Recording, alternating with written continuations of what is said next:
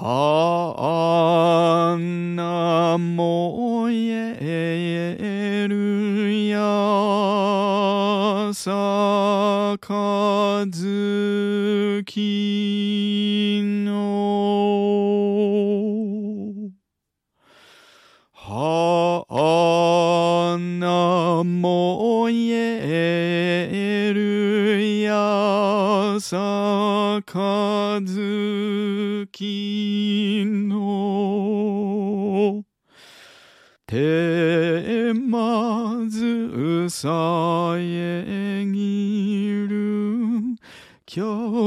水の縁かや。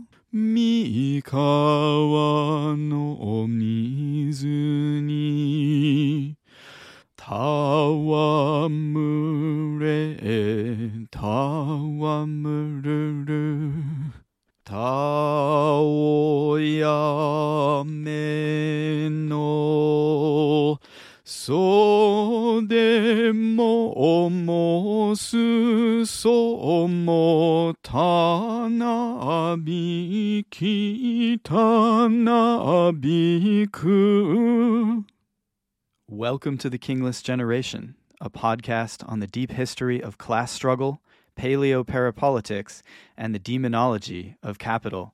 I'm your host, Fergal Schmoodlock, and just the other day, I had another chat with the host of the Return of the Repressed podcast, Marcus.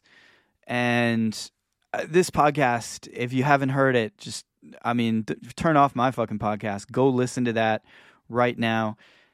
It's one of the best podcasts I've ever heard. So I was delighted to have this chat with Marcus, and I'm delighted to share it with you.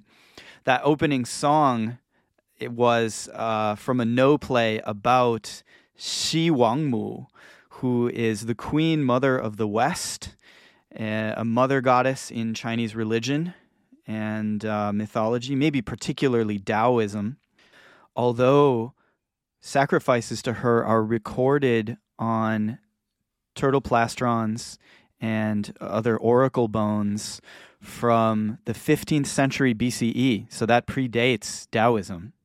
And so then this Japanese noh play is about uh, taking a magical draught of herbal medicine and meeting this otherworldly mother goddess who lives maybe in a palace with an all female retinue on Mount Kunlun, which is a mythical mountain somewhere to the west.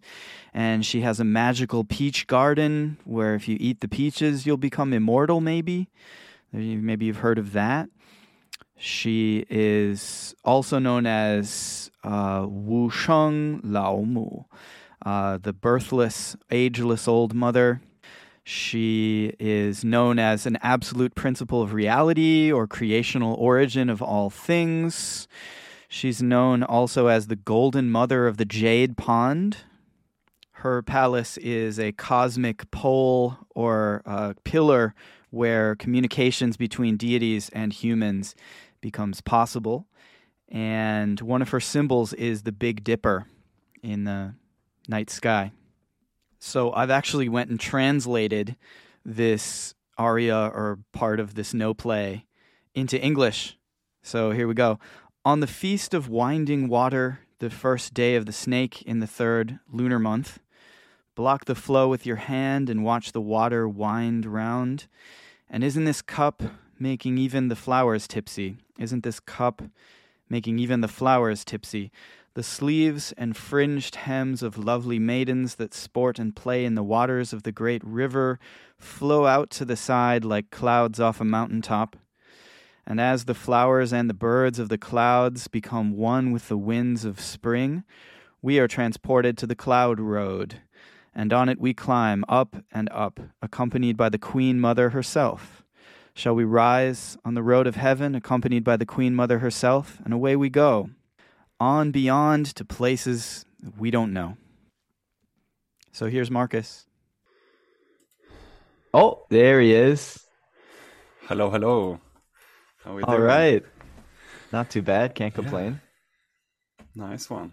What did you have for lunch? Uh, I had sushi. I had different sushi than usual. I usually have a bowl okay. like kaisendon, but uh, mm. I realized I left my wallet at home this morning. so you had to go cheaper. So I had no. Well, it was more expensive. I actually had to buy something that I could buy with my phone. I had no ah, cash. Okay, okay. Yeah, I see. I, yeah. So they like cash something... over here. It's hard. Yeah, well, which is you know probably ultimately uh pretty good. Yeah. Um, but yeah, no. In any case, uh, the experience of having no currency was mm. uh, instructive or something. You could yeah, you could hang something on that. I bet. Mm. I try to like you know, it's maybe a bit counterintuitive, you know that mm. you hold on to your money better when it's cash because when you have everything digital, you see you know all the money you spent, but at the same time, I don't know. I feel like I used to hold you know I used to hold on to money better when I only used hmm. cash. Mm. It's too easy, like with the credit card. You know, then you you can always say, "Oh, I'll have a little bit more." Whereas if you have cash, mm-hmm. it's like, "Ah, uh, need to count first." yeah, exactly. Sure. Yeah, mm-hmm. that's tricky. Oh. So, what are we? I'm I'm here to interview you. I I suppose it's this is almost like so. I've been the the thing that I've been reading uh, that's Dharma related these days is the record of Linji, right? Right. Um, mm. ab- about uh, more than by, it's like about uh, Linji Yixuan, but mm. uh, in that there's all this stuff about guest and host, which is a distinction okay. that they're trying to draw between sort of when. I mean, the whole point of all this Zen literature is that all language, all arguments that people have are ultimately just like mm. uh, uh, Amazonian golden birds kind of skipping right. around on the branches yeah. and sh- and uh, shaking their uh, plumage yeah, at each other. Yeah, yeah. I mean, yeah. what what is Rinzai's like most famous quote, right? Like that he thinks sums up the whole uh, Zen uh, canon. When he, I did, I pulled that one recently. Somebody, it was I met a professor from uh, Hiroshima University, I think, uh, of political science. Uh, so he spoke, uh, you know, quite good English, and we met. I had a seminar about yeah natural farming, and oh, he nice. was there for some reason. And then afterwards there was like a dinner, so I sat down with him. Must have been yeah maybe t- right before we left, I think. So it was in the early December, and uh, so he asked me like, "Oh, so what's you know what, what's so interesting about Zen? You know, like why do you uh, start uh, you know to uh, or Buddhism in general? Like, what's it about? You know, like that classical question. Oh, there's your I chance. Just, I, I... and then you know, like I did the. He does like you know, it's a bit like playing this game with, with two closed fists, fist, fists, and uh, you know, the child wants to know like what's in the in the fist, you know, but you actually you don't have anything there, and so they show you know that there's nothing there, and then yeah, yeah that's a, like a classical Rinzai thing. I mean, it's kind of like you know honest. Like I mean, a cult leader would definitely uh, uh, reproduce the illusion of being, you know, what Lacan called le sujet supposé savoir, right? Like the subject mm-hmm. supposed to know. Whereas uh, Rinzai is just like, I actually have nothing to offer, but you know, if you want to play this game, we we can do that. yeah. Which uh, I mean, I mean, um, as a class analysis, also it's kind of intriguing, you know, like how do you manage yeah. to like you know have an institution that isn't actually that productive, like in terms of you know feudal economy. Uh, I mean, they all, all, many we've talked about that before. Many of them had like accounting positions and you know various administrative you know positions within the feudal order, and so I guess in that sense they did provide. But you know the the uh, I don't know the temple, mm, you know, community and a monastic, you know, uh, community as such doesn't really produce. I mean, it's supposed to be self-sufficient and sort of like, especially in China, you know, sort of withdraw from from the official uh, apparatus. And so, you know, what then you have to, you know, you, you got to fool somebody, right? At some point, some, you know, minister or some, you know, local lord or even maybe the emperor which I guess is the case with uh, the founder of Zen, right? Uh, Bodhidharma, when he when he's interviewed by, well, I guess this is a legend, right? Like most of the things are like you know stuff of legend when it comes to him, and uh, if he even existed, like. Uh, the emperor says something, you know, like, "Oh, I will donate so and so much, you know, to so and so many temples, and you know, I'll build new temples. Could you give me like an estimate of like how much karma, I, uh, good karma, I would receive from doing, you know, all this good work for for Buddhism?" and Bodhidharma is just like, "You'll you'll get nothing," and then it's like, "Oh, uh, uh, why why is that?" You know, and then you know he goes on to explain, you know, that that's not the point, right? Like that's not what. Uh, uh, you know, I guess in in a sense, like Buddhism is like that's one of the really heterodox points, right? I mean, when Yeah. I was in Malaysia, I remember talking to a lot of Hindus, like and devout Hindus, and they'll be, you know, like it's very like Catholic, like in the way that it, there's an admin, you know, uh, a cataloging or you know an accounting to the practice of being, you know, a religious person. Like so so many Hail Marys, right, is what you are prescribed when when you Yeah. um Say three Hail you, Marys and uh, call me in the morning. right yeah right. And so there is like you know an amount and there's a you know somebody's keeping track you know and somebody's keeping account. Whereas uh, and you know and those hindus in malaysia they would always be like that you know. They would say that will give you good karma. Like whatever it was that you know to distinguish you know you know the platonic good and good right? Like as in good it's beneficial and good as it feels good to you you know like it feels good uh pleasant to the senses i guess. And they would you know they would base the distinction of those two platonic goods by being like this one will give you karma you know? But that sort of ruins it you know because then even if it's beneficial you're just doing it for your spiritual development right? Like that's a very standard critique of like you know egoism right? Like well people who want to be edgy say that even you know at christmas they feel it which maybe they do it you know like people just giving gifts to just to feel like you know that they are doing something good. But the yeah i mean in that sense the buddha like siddhartha was you know that project in the early uh, era was like you know heterodox on the point that you know that's not really i can't remember which sutra it is but there is one sutra where the buddha says that you know this was just a cinderella story i told you uh, about karma and it actually doesn't exist you know like there is no um, accumulation of, of merits uh, Hmm. and then the- all the bodhisattvas uh, you know raise uh, up in, in joy to to this uh, um, uh, exclamation but i guess you know Yeah. if that's some kind of end point maybe it's all about like how do you get to that point and you know how do you not get to Mm. that point in the wrong way uh, Well, you always have to get there again, I think, right? Because if if you do say, "Oh, Zen is better than Pure Land," where people are worshiping Yeah. gods and stuff and worshiping Buddhas and using other power, uh, then Mhm. you are yourself now you've set up another idol, actually, mhm. and you're not you're not on the path Yeah. then. Uh, Yeah. there's a lot No, about for sure. production in the in the record of Linji too. They talk about growing pine forests. They're always growing really? pine forests. Yeah, which right now with all the pollen in the air, do you do you get the pollen sickness?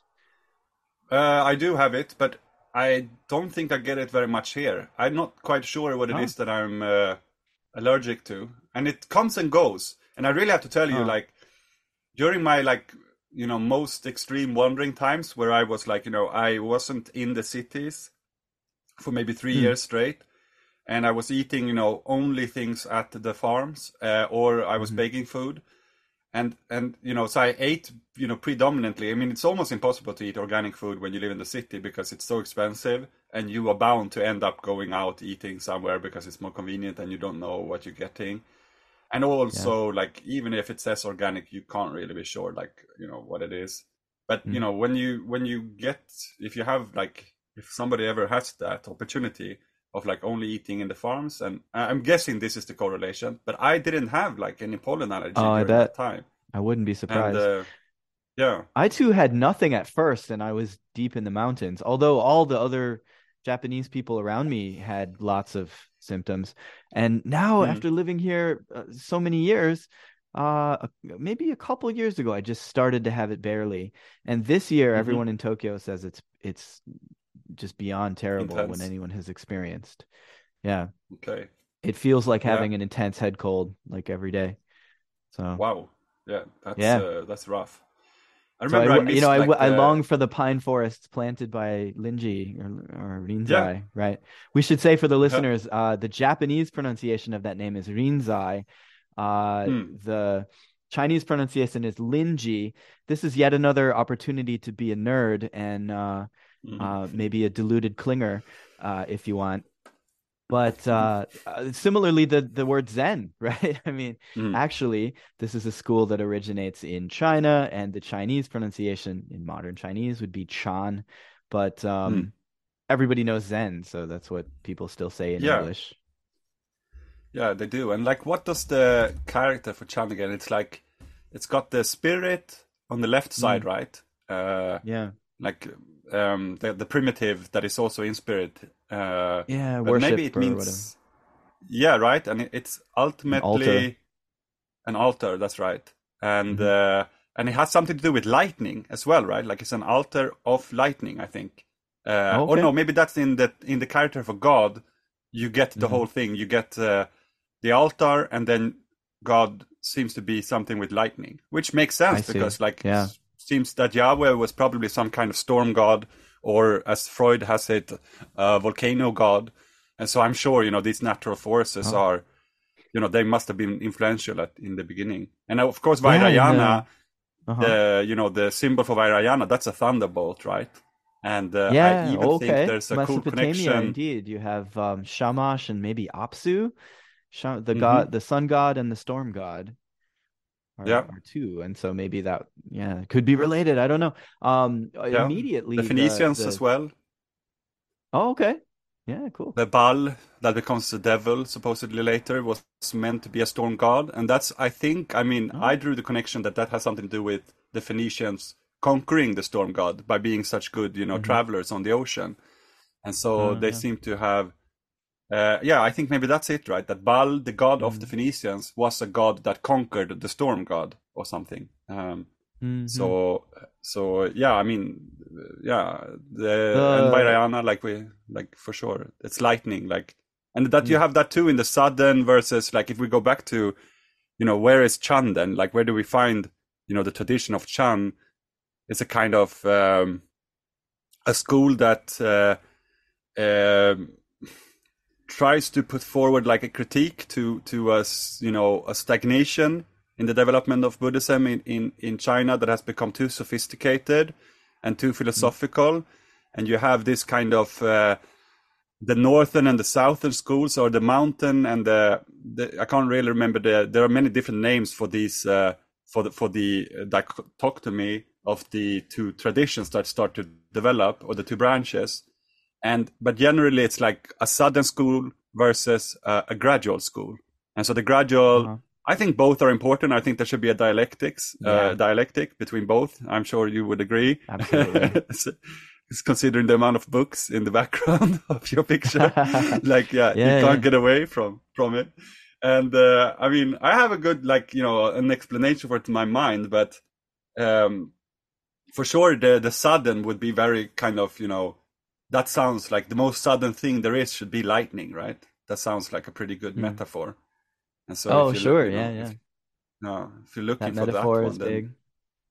hmm I think the words themselves, every word is like a god, like Kukai would say, right? Like, uh, who, Yeah. who himself is is very Catholic. He gives birth anyway to a very Catholic system, but would say that Right. every graph contains a cosmos in it, and Hmm. uh, and that's true of Chan as well, because I think they probably chose the one with the religious radical on it. Uh, but it also is a phonetic transcription of Sanskrit dhyana, which just means meditation, Hmm. right? Um, yeah, and it has this this other life there. Um, Mhm. I love how yeah. So I long for the pine forest of Linji. It'd be great. I bet the pollen would be more balanced uh, than yeah, what we have I here hope so. in Japan. For Yeah. listeners, you may not know that all the uh, forests in Japan were logged in the during modernization and replanted with things that were only useful for logging, right? And so you Mhm. get this very unbalanced pollen profile, Yeah. uh, which makes everybody sick once every year.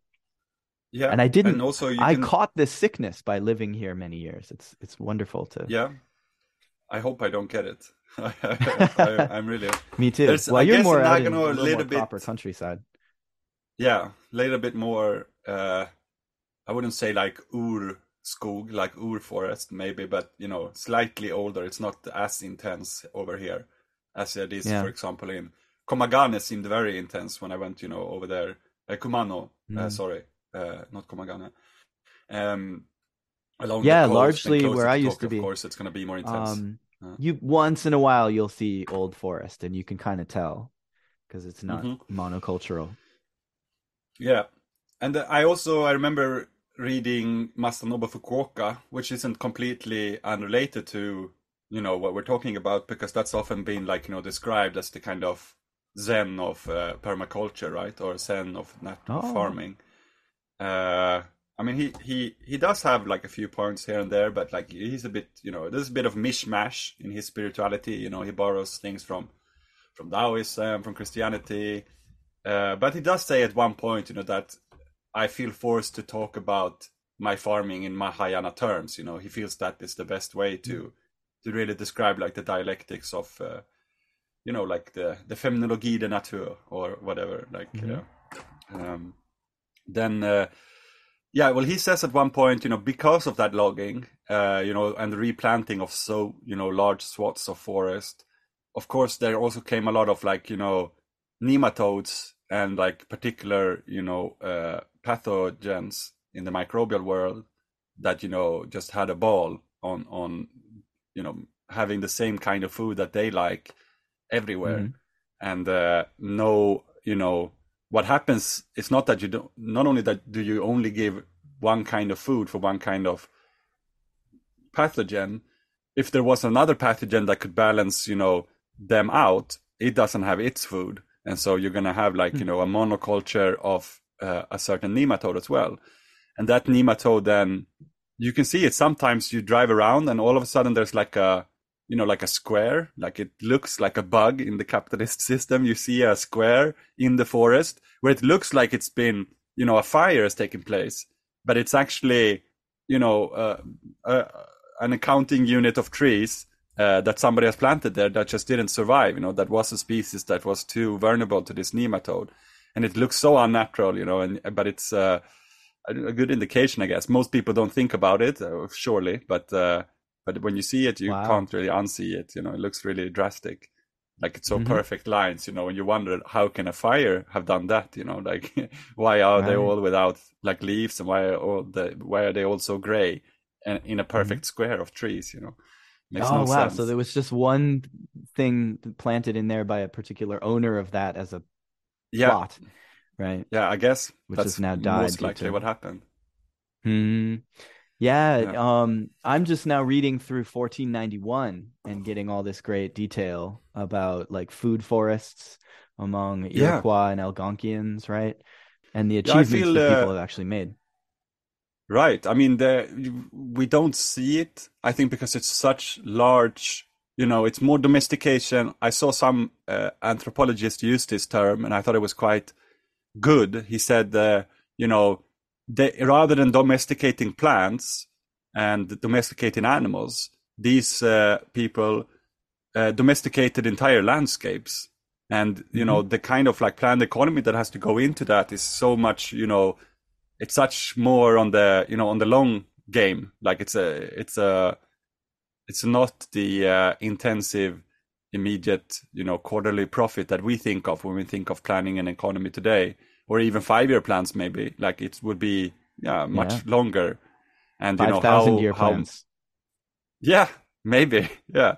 And uh, how how you know much of like uh, I mean Fukuoka he says that every single desert is a man-made desert. I'm not sure if that's actually true, but like I can imagine that there's something to it because I mean in in in Egypt and like northern Africa like maybe the Sahara has something to do with like you know one of the first early agricultural grain states over there, right?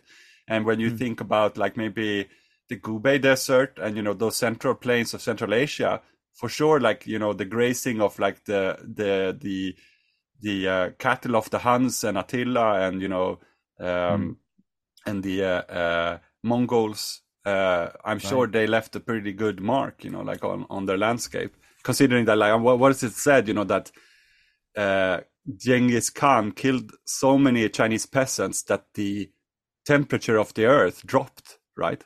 I heard something like that. It's That- insane, yeah, like okay. uh, be. because I mean, their mind was like, you know, it's such an interesting like war, you know, that any other war, like, why would you kill off like millions of peasants? But it was like that wasn't even part of their mode of production, you know, like they didn't know what use a peasant is. This land should be for our horses. Like they, Yeah. they're just fucking up the land by cultivating it, and uh, so we have no Well, need and for they that, no are, and economical need. If we're being Yeah. honest, aren't they though? Yeah. yeah. So it's some uh, Yeah. Genghis Khan like Khmer Rouge combination of uh, restructuring the Yeah, agricultural is- situation. yeah. Perhaps there would be better means to do that, but you know, we can I Yeah. can I can fuck with it a little bit. The in this in the Zen literature, I love this metaphor of like the guest and the host. You know, this is another these Mm. provisional, certainly provisional valuations, because Mm. uh, at the end of the day, you know, it's all they say things like, "Someone asked Linji, what do you do at your monastery? Nothing. Mm. Uh, do you meditate? No. Do you pray? No. What do you do? Uh, we become Buddhas. That's it. Yeah. So, uh, in a conversation like that, it all becomes about who can put eh, put in the better turning verse, a turning word, or a mm-hmm. capping. Like, right. how can you Yeah. top what the the mm-hmm. paradox that someone else has yeah, said? yeah. yeah. right. And in, in That's very in one of typical of Sam, little- I think. Yeah, yeah, exactly. And and uh, the literature anyway, you know, I mean like the actual practice of well, the practice of living in a monastery also involves this ritual of koan or gong'an where you read this literature and you have to like solve the puzzle. Why was that a cool response? You have to like explain it Yeah.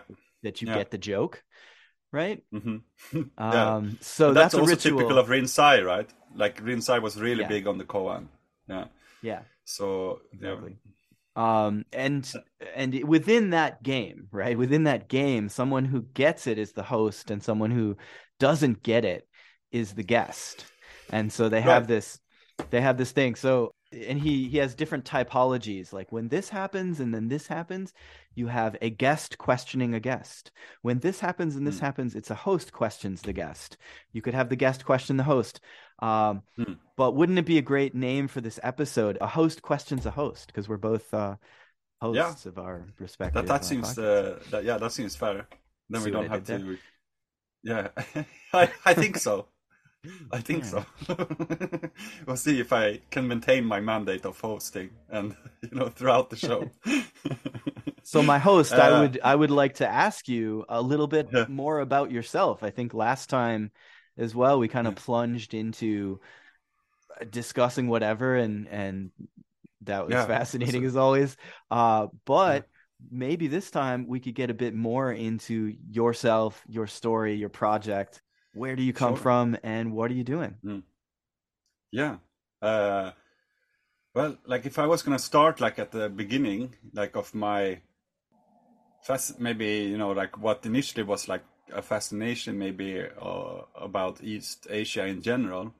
So when I was in high school, uh, the first year of high school, when I was 15, I felt I had made like you know wh- when you move to high school, I'm sure it's the same in most places. Uh, well, at least it was for me because I was from a smaller village, so there was no high school over. There was one high school that I would go to later, but that was a boarding high school, and I didn't like that.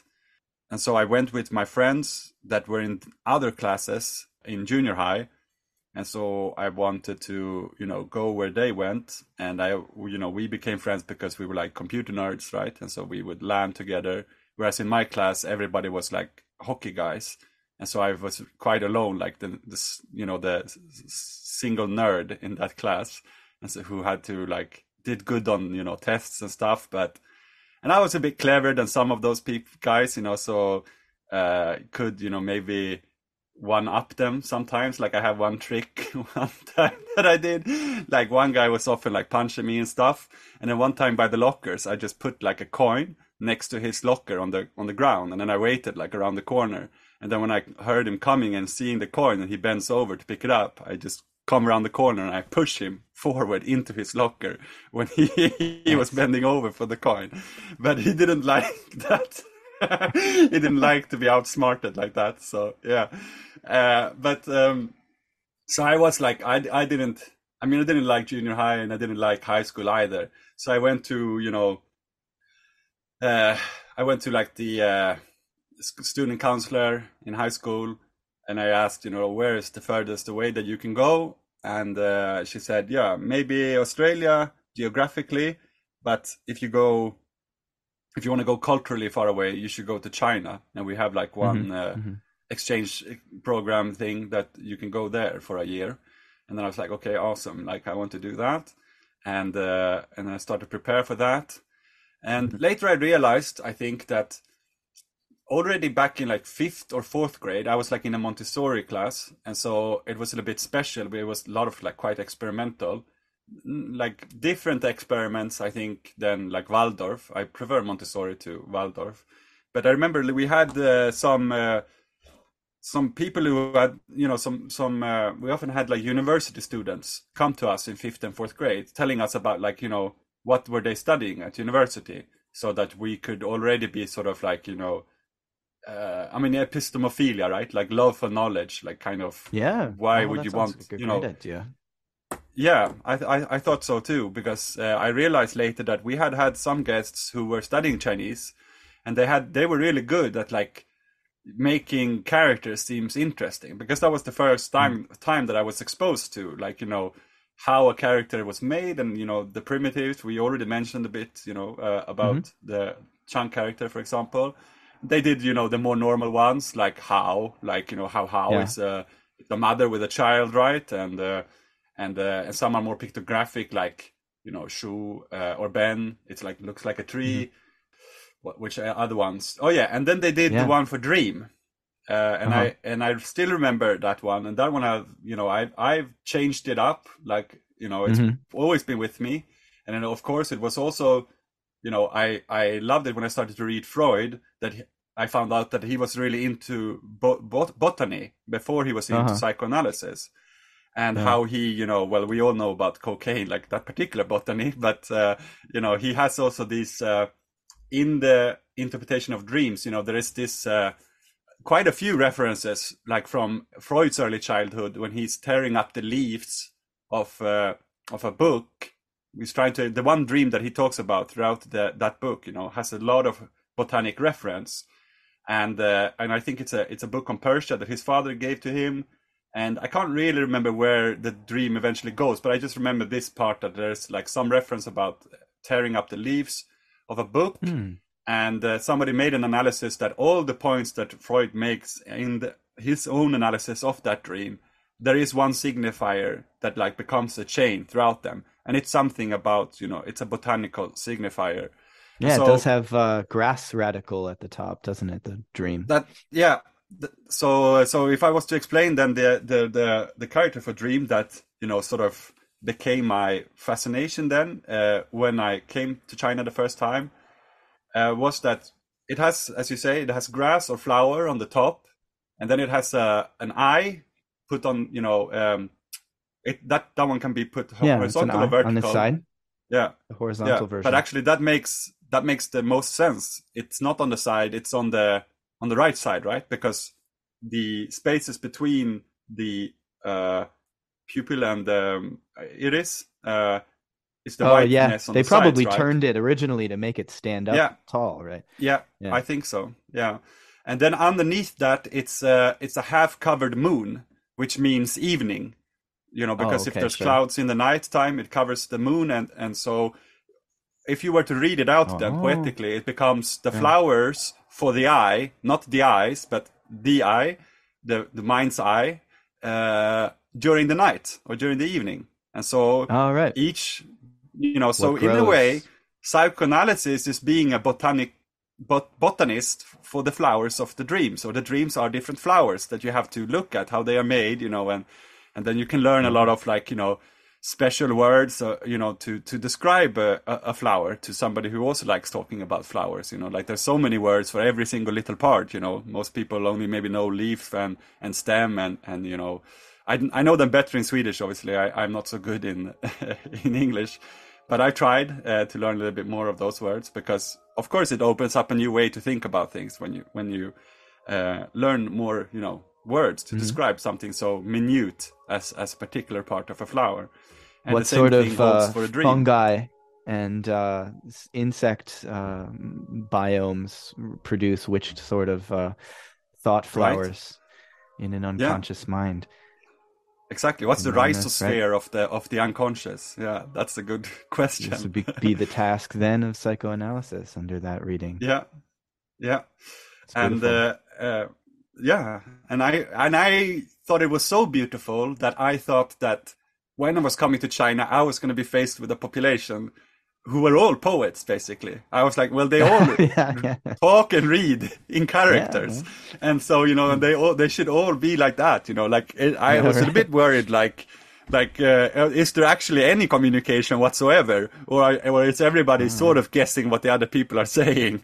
And then, of course, I slowly through hive mind. Yeah, yeah, yeah. I've seen some like, uh, I've seen some, you know, self-hating weebs uh, uh, and like xenophiles um, who are like you know what do they they like to say something like uh, uh, the structural integrity of the east asian you know language is m- much more uh, fr- fragile or like you know that you know they mm. want to say that they don't communicate and you know which is wrong because of course you can communicate you know like the the chinese invented the atom bomb on their own with characters so I'm sure there is like there's enough com- precise communication in the character. And yeah, uh, once you've uh, like, lived, I, I think I finally got over being a weeb mainly just by having children, you know, and like registering mm-hmm. Japanese children, wiping their butts. Yeah. You know, I've wiped the arse on uh, Japanese people of even higher ages than that, Christ's sake. So yeah, and then you realize, you know, oh yeah, people like they don't understand each other sometimes. I mean, it's just like fucking anywhere, right? Um, mm-hmm. Although there is something to the rebus principle, right, which gives birth to uh, these logographic scripts, and it is mm-hmm. a different thing. Yeah. To it's mm. the rebus principle though, and it's always a game. You're switching between the appearance and the uh, the pronunciation in this language, the pronunciation in this language. In Japan, it is that there's always mm-hmm. the, the China, you know, you have yeah the Sino-Japanese reading and the Japonic reading of right. of each graph. Uh, either its meaning or it's yeah. So that appears in Rinzai as well. I, am sure that the koans, when you study them strictly in in uh, you know written in characters, I try to read the Shobogenzo sometimes in Chinese characters, and uh, you know I can get stuck on a sentence for for a month, you know, just going around thinking about what does that mean, you know, like because if you take let's say the rebus principle and you know sometimes you wonder you know how pictographically should i be thinking you know about this situation uh, about these characters and how much is it a phonetical play on something that sounds the same you know like you know the mm. classic caonima for example which is a no it's a llama that? right yeah, so it's like a llama mm, hmm. that's called Nima, and it means jump over the grass, I think. Uh, oh, in Chinese. But that, it all, yeah, that yeah, would mean. Uh, but it, yeah. but it also means fuck your mother, right? And fuck so, your mother, yeah, and, in Chinese. Yeah. so, so it's like I, you know, there are so many like jokes or you know like uh, mm-hmm. things like that where where you know character you know then people you know just make their uh, emoji for for the llama and you know that that's like you know someone's flicking you off. Or you know maybe just a character that appears in in in in the word for uh in the name of uh, this animal. And you can have a lot of fun you know with it. And like that seems to be to me like a lot what the uh you know the zen tradition that seems to what you know what you were saying earlier like you know with one upping each other mm-hmm. it's like to make the best you know play on words somehow and like of course that's present in Lacan too, and you know. Uh, it's cool that it can go the other way with like Kukai, for example. I, I, had a lot of fun with his discourses on the Sanskrit alphabet, the Sanskrit letters, because mm-hmm. for him, it's like, uh, you know, there are some people in India who say that these characters only re- record sound and there's no deeper significance to them, but these people are incorrect Uh, in Mhm. fact, each of these sounds, it it's part of the constituent parts of the universe. You make the sound. You you know, uh, maybe you do mudras that that correspond to the different Mhm. graphs. Uh, you look at particular deities. You burn offerings to particular deities associated with each of the letters and it vibrates the fabric of the universe in different ways and brahman is moved and so on uh so it's he's totally fetishizing uh a phonetic alphabet in the same way that uh those Yeah. of us of the phonetic alphabet world often fetishize uh logographic scripts so it's Yeah. fun.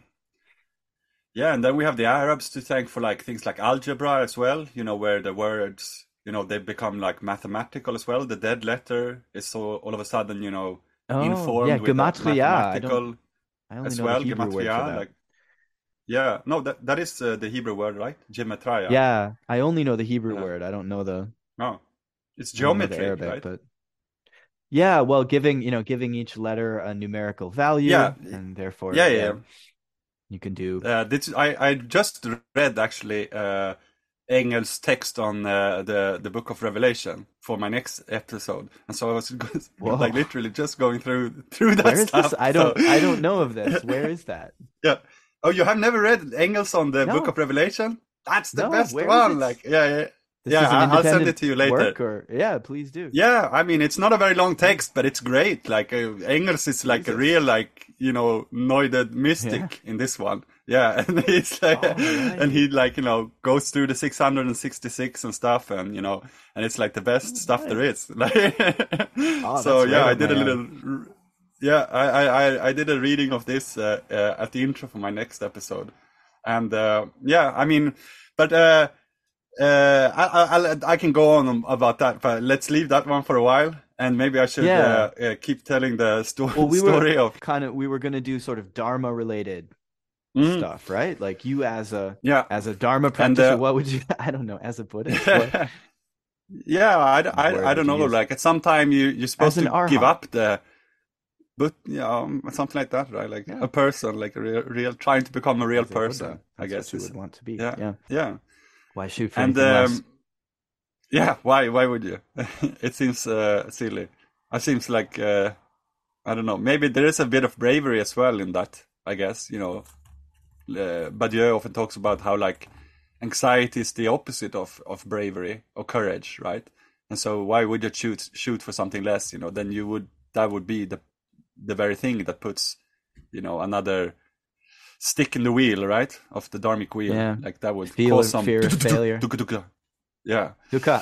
Uh, yeah, yeah. I think that's like the like the the sound that uh, the wheel makes on like an uneven ground. Is that is Oh, there's where another- there's another wonderful- comes from. Yeah, Reading, yeah.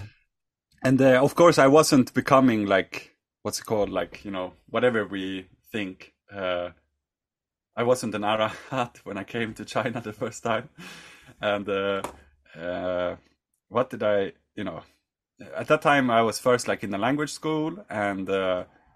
Uh, and I had to go back, you know, like I had my first girlfriend and everything over there, and so there was like really, I became an adult at least, even if I didn't become a Buddha, I became an adult, like lost my virginity, got drunk in a bar, had my first uh, girlfriend, fell in love, you know, all, all these things. Like it was a real like coming of age period, and it was beautiful, like because there were so many people there from like all over the world, and you know, crazy thing to like you know for a Swede to be finding comfort in like you know the commonality of, of, of a Mexican person, like you know at the age of fifteen or sixteen, you know, like I wouldn't have ever thought about you know that oh it feels good to talk to somebody from Mexico because it makes me feel a bit more at home, like that's such a you know that sounds counterintuitive, but in China, in such a strange place as China, that makes sense somehow, and I felt that it made sense, and uh, and so I was very sad when I had to come back and I had to go to this, you know,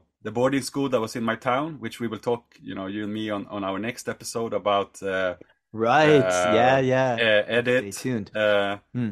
Yeah, Indeed. and uh, because I went to the same school as a lot of like those aristocrats that appear in the story of of uh, uh, this uh, person that we're investigating, and uh, especially the mother, right, or that family, the Tolle, and the Trolle Wachtmeister connection.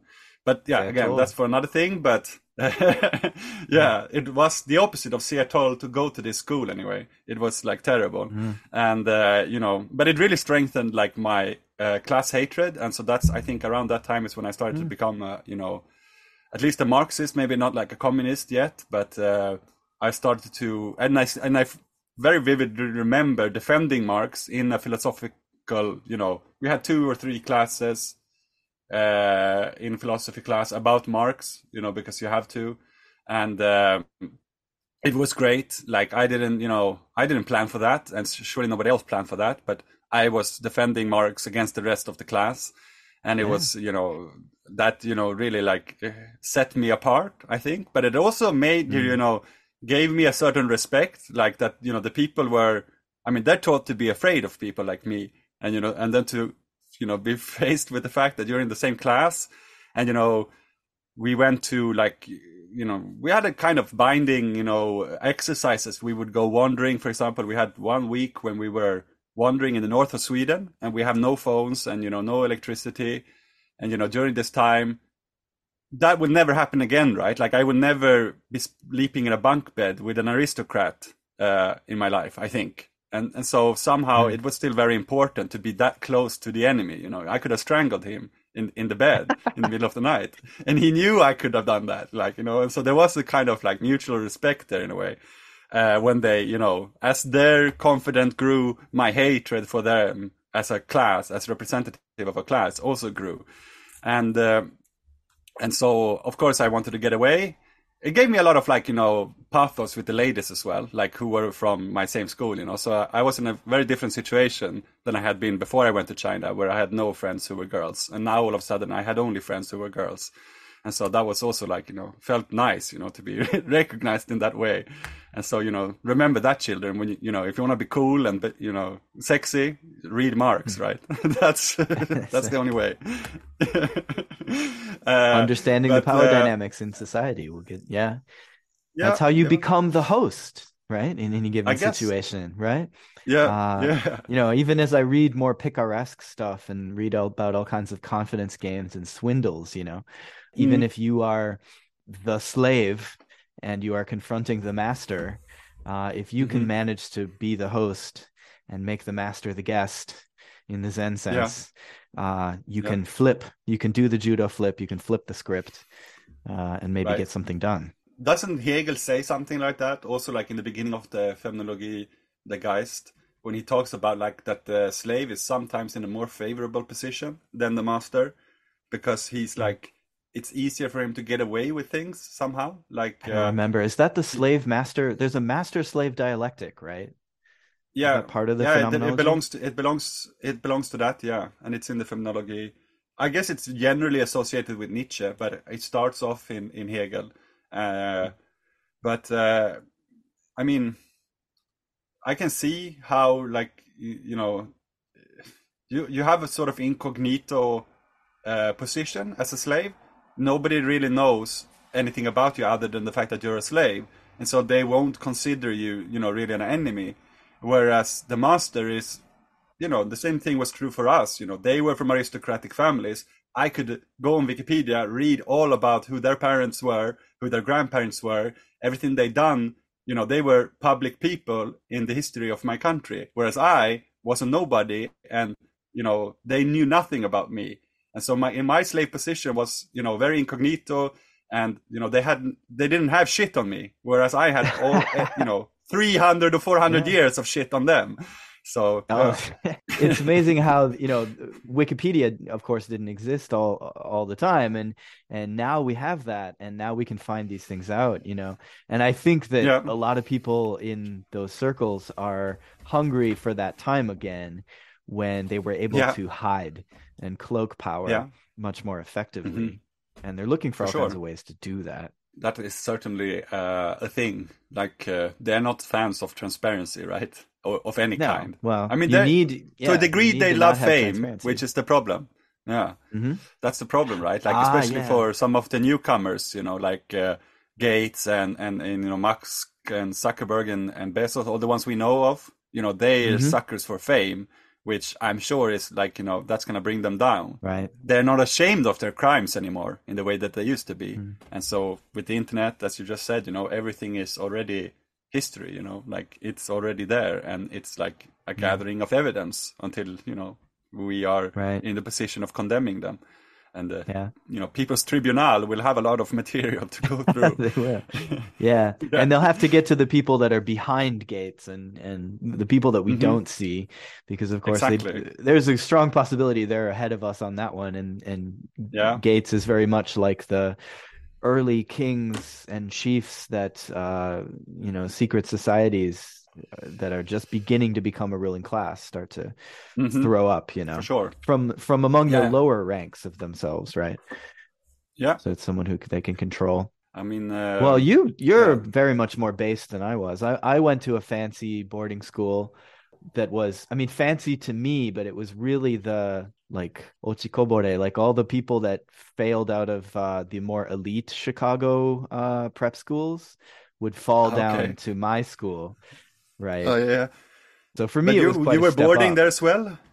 Uh, Yeah, I you, got you a- lived at the school. I was offered a, a scholarship to to study there, and so I went and um, yeah, we wear we wore ties. It was my first time wearing a tie all the time, and Mm. uh, I I became a very eager class collaborator. So you're way more based Yeah. than me. Well, I had the opportunity of like not boarding at the school, you know. So Yeah. the the uh, you know the schism was already there because you know I was what was called an extern and they were the interns. Uh, Mm-hmm. Because you know we who lived in the village uh, or the city, it's about three thousand people who live in the city, and it's like you know on the countryside of Stockholm, and so most of them would you know have their families in Stockholm or they were international, and so they ha- had their families in Switzerland or in England or you know in other places. And so, you know, we were already uh, excluded from. But then, you know, uh, like I said it to you, like on Discord, you know, I saw a lot of my friends from like, you know, as old as like, you know, kindergarten friends trying super hard, you know, to be uh, friends with these people, you know, because that would be promising for their Mm. future, obviously. Whereas I had no interest in doing that. And um, I don't know. Like anyway, it made me feel like what was it I was like, you know, maybe looking for like what gave me this uh, um, sense of like standing on my two legs, you know? Why why wasn't I doing the same thing that my friends were doing? Like why didn't I find find anything interesting? And and uh, and there was of course, you know, it must it had something to do with what I experienced in China, you know, like I was a very even though I, as I said, you know, I, I didn't have the theoretical framework yet to explain uh, uh, what I had seen, but there was still a very, you know, out of the pod moment of seeing the factories for the first time, seeing the real proletariat for the first time, and like, you know, understanding where does all the stuff come from, you know, like what everything that I Oh, right. and they Yeah. were buying to prove who they were class wise. I had seen where they were made, you know, I seen where the Mhm. factories that made the clothes that distinguished us from each other in Sweden. And I'd seen, you know, those uh, factories that made the televisions that distinguished us and, you know, the electronics and the automobiles. And, and so that, that was, you know, you can't put, you know, like once you've been to that place and the tree has fallen and you heard it in fall in the, in the forest, you Mm. can't unhear it somehow. And, um, and so I felt, you know, that I had to go back to, to China. You know, I, there was something there that I had, I had, uh, and and you know, as I already said, you know, I had to defend Marx in in a class, and I didn't know anything about Mao or Maoism yet. You know, I I barely knew that China had had a Marxist revolution, and uh, Yeah. you know, that it was still a communist country. I knew, but like you know, I didn't know what communism was, and so there was. Uh, Mhm. st- but there's still like there was interest there, and and so I had to follow, you know, that scent, right? Like, uh, what does Dogen call it? You've caught a whiff of the way, right? I think Mhm. Dogen says in the Shobogenzo, like, uh, I don't know what it is in Japanese, but like, yeah, like, I don't know. I haven't read it. you- yeah, we, we say in, in in the West, we say you have a nose for things, right? Uh, Okay. When you, you know, when you, Yeah, when you, right. um, when you, you know, you, you got some, Yeah. or you, we say you got skin on your nose, right? When you have experience and you say you have a nose for things when, when you know what's up. I know that of. expression. A nose for things. Yeah. China, yeah. I mean, in a way, me too, you know, like coming to Japan didn't give me that kind of experience because, you know, as I ult ultimately realized, Japan is this Cold War uh American kind of Yeah, creation. satellite colony kind of thing. Yeah, so Or there was none of that, but Postmodern satellite colony, maybe. but going to revisionist China and really seeing like indeed exactly where the rubber meets the road and like serious Mhm. poverty and yeah, Yeah. And uh, I but at the it. same I time, you know, that too. like I think, like you know, when I've been to like, you know, like Malaysia or something, and when you see a more sub-proletarian poverty, it's also different, you know. Then you, I think, it provokes just a sheer, you know, disgust, like you know, with the way that the world is. Whereas going to you know Shanghai and you know because I was a poor student when I came Mhm. back and I would you know as soon as I learned to like normal Chinese food like not the food that Mhm. I was familiar with in Chinese restaurants in Europe and uh, and somebody really put it like in the best way they felt they said somebody said to me like you know when you get sick and uh, and, and you're longing for like some food to make you feel better when you're sick and when that was about uh, like that's when i knew like you know now i have sort of like you know made some step into like uh, feeling at home over here because like i don't want that no, longer wanted the toast with butter that my mother used to make for me when i was a kid and i felt sick now when i'm sick i wanted you know to go out and get a ba- baozi because you know that would Mm. make me feel like you know at ease and at home and Mhm. so you know and and then uh, you know often the workers restaurants in shanghai at least back then like this is early 2000 right like 2005 2004 um uh they would they um uh you know they were often sponsored like by by the communist party especially like jiaozi restaurants were like workers restaurants and so i would go there because it was so cheap you know and and you could I might have so gone to one of those. Yeah, I know exactly Yeah. what you mean.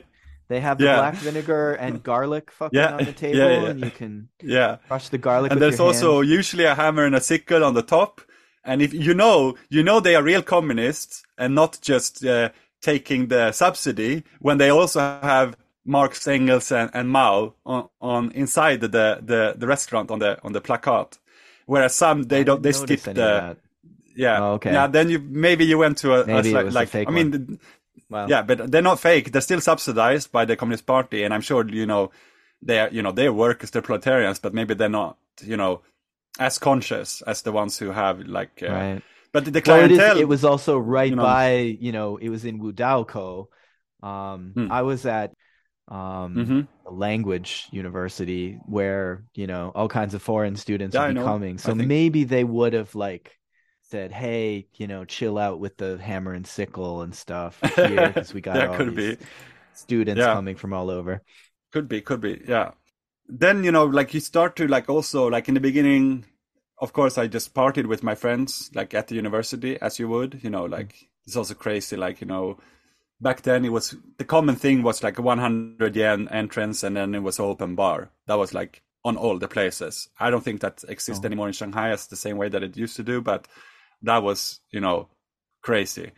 Uh, and uh, and so the life was you know good like it was so good like you know you lived like you know like Hmm. like you already had a job even though i was just getting Yeah. my student subsidy from from the government in sweden but i felt like i was living as if i had a full-time professional job you know because what did i get like 6000 seven no maybe 8000 renminbi each month from the government to study abroad and uh, Mhm. And and that was you know more than enough like you know when when the rent is like 400 500 renminbi and Mhm. you know like a jiaozi place like that you pay 3 renminbi for a full lunch uh, Right. you can go even cheaper like uh, Yeah. i would learn later when i went to the countryside uh, but here at this time of my life i'm still you know i'm not ready to like you know become a peasant yet you know i'm still like Mhm. this is awesome everything is different but you know we can still party and you know we can live like you know the life that uh, you know somebody in their early 20s lives. And so and also had like you know a strange mix you know of people. My best friends were like from panama germany um uh different central american places like uh colombia. Well that's north south america but you know uh, some Ecuadorians. I I had a girlfriend from Kazakhstan for a while, and the girlfriend from Anhui. Anhui is like the province, a really poor province, like northwest of uh, Shanghai. Uh, that was a little bit later when I got like you know more into being more alone and living in China, I guess. But uh, then I think something started to happen. Like after university, um, well, I continued like to study like distance courses, but once I had like learned Chinese and could speak Chinese fluent, and I left sort of the uh, the Chinese university. I also studied first like art history in a Chinese university for a while called Donghua Daxue, and uh, and I started to you know paint and stuff, and I used I made like some uh, menus for some of these small restaurants like uh, that were like you know serving jouts and stuff like just because I felt like it. And uh, you know and they would give me you know food when I came there. And was, I felt like you know that's so cool. Like and I got to use like the hammer and sickle you know like in graphic design work and, and that was awesome. But then I got a job as a as an event photographer uh, for a, for a paper and uh, I sort of I was introduced to a, like a, another level I guess of the partying world. I mean to start off like I mean a club is never as fun when you're not drunk to, to start you know that's already another Yeah. level. You see like what bullshit this is somehow. Yeah, it, it, it loses a bit of its uh, flair.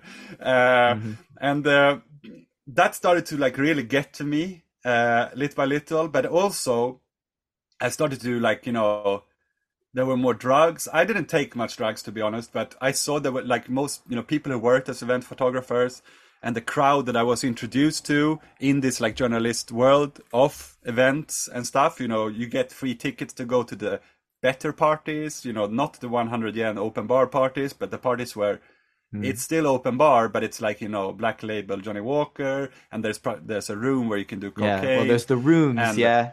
Are Mm, you in the? yeah. V- do, you, do you have access to the VIP Yeah. room? Everybody's Yeah. always trying to get into one further room that's further in. Yeah, right. It and so I could definitely have taken. It was like a kickstart to be a photographer because you were invited, even though you didn't, you know, because the coolest people want to be seen as the coolest people. So of course I need a photographer, and so I would Right. also be asked. One thing I liked more though was that I was there was a lot of bands coming to uh, China at that time. Like there was started to be like a more of a live scene as well.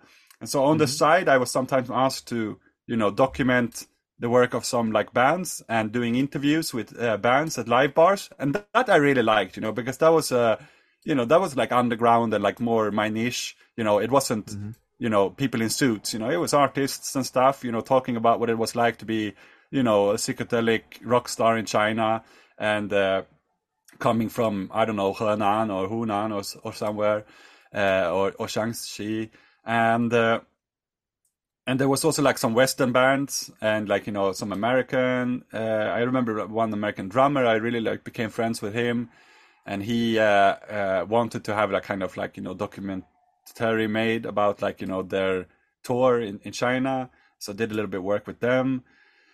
But uh, Did that get you that out into the countryside at all? uh, not yet. I got some work later that got me out to the countryside because somebody wanted me to make a reportage about like uh, local food markets. I think maybe that was like during the first swine flu thing. I can't remember when that Ah. was. Maybe it was a bit earlier. And uh, that Mm. that was more for like a, a blog that was uh, like kind of news uh, thing before there was Substack. You know, people were doing like blog things, and there were like eight Right. writers there, but there was no photographer, and so they needed like you know, uh, you know, stock photos wasn't really a thing either then. So they needed you know somebody to go out take photos for them, and so I, I that's when I sort of started to go out to the countryside. But the the thing that really got to me was that I started to you know get this feeling you know that this you know like you were saying you know there was always another room you know and I saw how Yeah. people who were not there professionally how they were scheming and fucking each other over and I was really wondering for what you know for what? To just get into the next room you know like isn't things already fine over here where where you know people? Why do you want to go to the next room where you know less people and then you know to a place where finally you're alone and everybody who is there is alone? And Yeah. you know and what's the and point? you fucked Like, over everybody in all the other rooms to get to the yeah. yeah. room. yeah, and, and, and I and you know, and you have to talk to so many gross people, simply put, that you Mm. would never have talked to otherwise. You know, I had to do a lot of like, you know, interviews with like, you know, up and coming businessmen and they wanted to take have Mm. their portrait taken. And uh, and I just got an insight again to this kind of world that I really didn't want to be a part of. And so I, I was sort of awakened to what I had felt back in Sweden in that, uh, you know, uh, school, uh, Mm. in the boarding school. And so I, uh, I did two things. One thing, I, I started to like go up into abandoned, uh, or not abandoned, but not yet finished skyscrapers. And during this time in Shanghai, there were so many being made, and there was no security, and there weren't really that many foreigners over there. So you could just go there, look somewhat casual smart, and they would let you in, and no worker would be, you know, wondering why is there a Lao here? You know, why is there a, a Kokaku? Uh, uh, what, what's Yeah. called again in, in Japanese? Japanese? Gaijin? Gaijin. Gaijin, yeah, gaijin. Yeah. Uh, gaikaku, laowai? So uh, like a yeah, yeah. white a white person, right?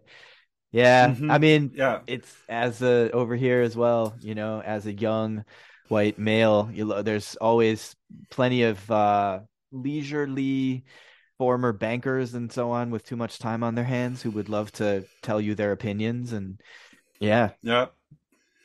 It it happens, and I had to do it like for for you know a living, so I couldn't avoid it. Yeah. and uh, and so that this was my way of avoiding it. The first thing I did was to go to these skyscrapers, and I would bring like sometimes a bottle of wine, cup noodle, and a thermos of hot water, and I would bring a sleeping bag, sometimes even a tent. That was later. I started to get a tent, and I would go up and I would stay like on the top, on the roof of these places, and I would just look out over the city.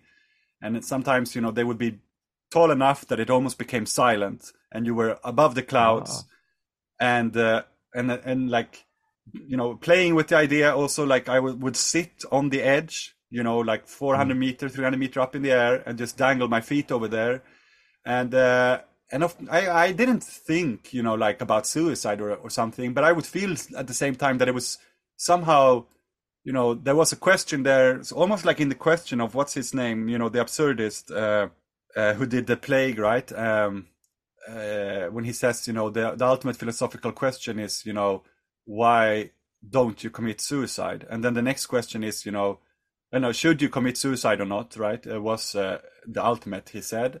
But actually, the deepest question is, since the answer is no, then why? Why don't you? You know, and what is it that you know, Uh. keeps you here? You know, uh, so I, I started to you know have these experiences of sitting up I there. think of the seeing, there's a song know- by the band Cake that goes uh you know you're all the people you hate will get their hooks into you. Uh the yeah, the your your sword will fall out of its sheath. Your all of your metal will rust. But you still don't want to leave before the end of the movie. Uh and it's Ah, basically yeah. saying the same thing right? You, right. um, Yeah, you know yeah, you're going to the- leave you know you know everything is everyone you love will die uh, you know all this but Hmm. but, But the you're game living is still worth the right candle. it's still worth uh experiencing Yeah, I I, Uh, I have- know the can au- think author of now. It's Albert Camus, by the way. Oh, okay, yeah, Camus. Okay. Um, Mm. I can think of similar experiences in the mountains, and I felt like there I had a duty to uh had take us an attitude of I did so many dangerous things, you know, like like swimming Yeah. in a uh waterfall. There's a waterfall that's, you know, just maybe two dozen meters tall, crashing enough, down into yeah, crashing down into then this pool that is the same amount deep and Hmm. looking at that rushing water down, you know, and the way that if you ever got sucked into that, you would, you know, it would be whatever chance you'd You you'd come out again, right? Yeah. Uh, but I felt like I had a duty, you know, I did so many things that I would never do now. Um, just running and jumping and climbing and whatever Yeah, uh in Yeah. these rivers and mount uh waterfalls and things uh it's impressive how like brave you were. Like, yeah as a young how kid you brave know one you was. just have Yeah, young dumb and full of cum you're just running and well but it's Yeah. great you know and that's the way that a young Yeah. person should be and there's something about the world that invites you to just yeah, Yeah. so what i mean if if the forces of the universe decide that i fall and break my leg or something well then fuck it you know that's what's going to happen Yeah. and that, that kind like of embrace of the moment instruction I got like from a Tibetan master, like um, uh, like one of these pointing out instructions was basically go to a secluded place and act out anything that comes into your mind, and that's sort of like you know that's what you're saying, you know, like the world is already there asking you to do this, you know, uh, to find out what it is to be here somehow, you know, like it's. Uh, uh, I mean, all, Right. like uh, the Zen and the Chan tradition also puts a lot of emphasis on uh, you know, Turan and Tsuran, right? Like uh, spontaneity and naturalness. Uh, like uh, Wu Wei, right? In the Taoist uh, tradition, like this effortlessness, you know, means that which is ready at hand somehow, you know. And uh, Wu Wei already has a picture of a, a hand, right? In it, there is the. Uh, uh, I know Alan Watts often likes to do that uh, reading of the character that it's like a hand trying to catch a bird, right? But you shouldn't really, you know, you're the bird somehow, right? Like in the Egyptian uh, uh, hieroglyphs, right? The bird was the soul, right? Somehow, uh, well, they didn't call it soul, but uh, but you know, this, ba you know, is a what- yeah, yeah yeah what what what the, the what we're looking for like this this inner spontaneity if you try to you know catch it you should be caught by it somehow you know and let yourself just go uh Yeah. rather than trying to think what's the most spontaneous thing to do you know that wouldn't work right like that would be trying to catch the bird somehow so I did that for quite some time before it occurred to me that what I was doing was kind of, you know, shikantaza, like just sitting, you know, because I would sit up there, maybe not in the lotus position, but like in a half lotus or like what we call tailor position in Sweden. Like uh, you sit, you know, kind of with your legs crossed. And I would sit there and, you know, just for hours doing nothing, just looking at the sunrise and the sunset over this city that I had grown to like and was now starting to learn to hate somehow, you know? Um, and uh, what had once been you know beautiful you know neon lights now started to look like a pirate treasure somehow you know of uh, Mm. of false jewels. And uh, and I had a kind of spiritual experience uh, when I started to go down. I remember one time I was walking from one of those skyscrapers to a subway, and I felt like kind of like what I don't like D.T. Suzuki, and I know you don't do it either. But he has one nice thing where he says like, well, you know, we asked like, what's Satori like, and he says it's everyday life, but one inch above the ground. And I had this kind Yeah. of Tibetans call it like uh, air walking, something like that, you know, where you can walk for hours. And I had this kind of feeling, you know, the wanderer was starting, the, the wanderlust was starting to grow in me.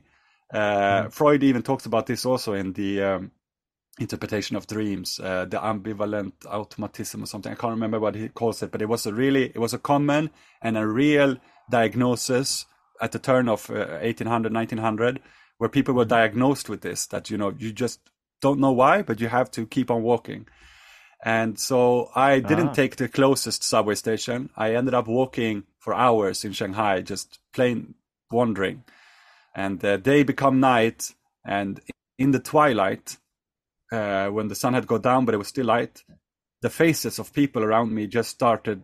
You know, it was an imagination that I was not in control of. Like something better within me was imagining things for me as they really were. The sort of the reality of the fiction somehow was led clear, and uh, and the faces weren't good, you know. And I felt like I'm not at home here anymore, you know.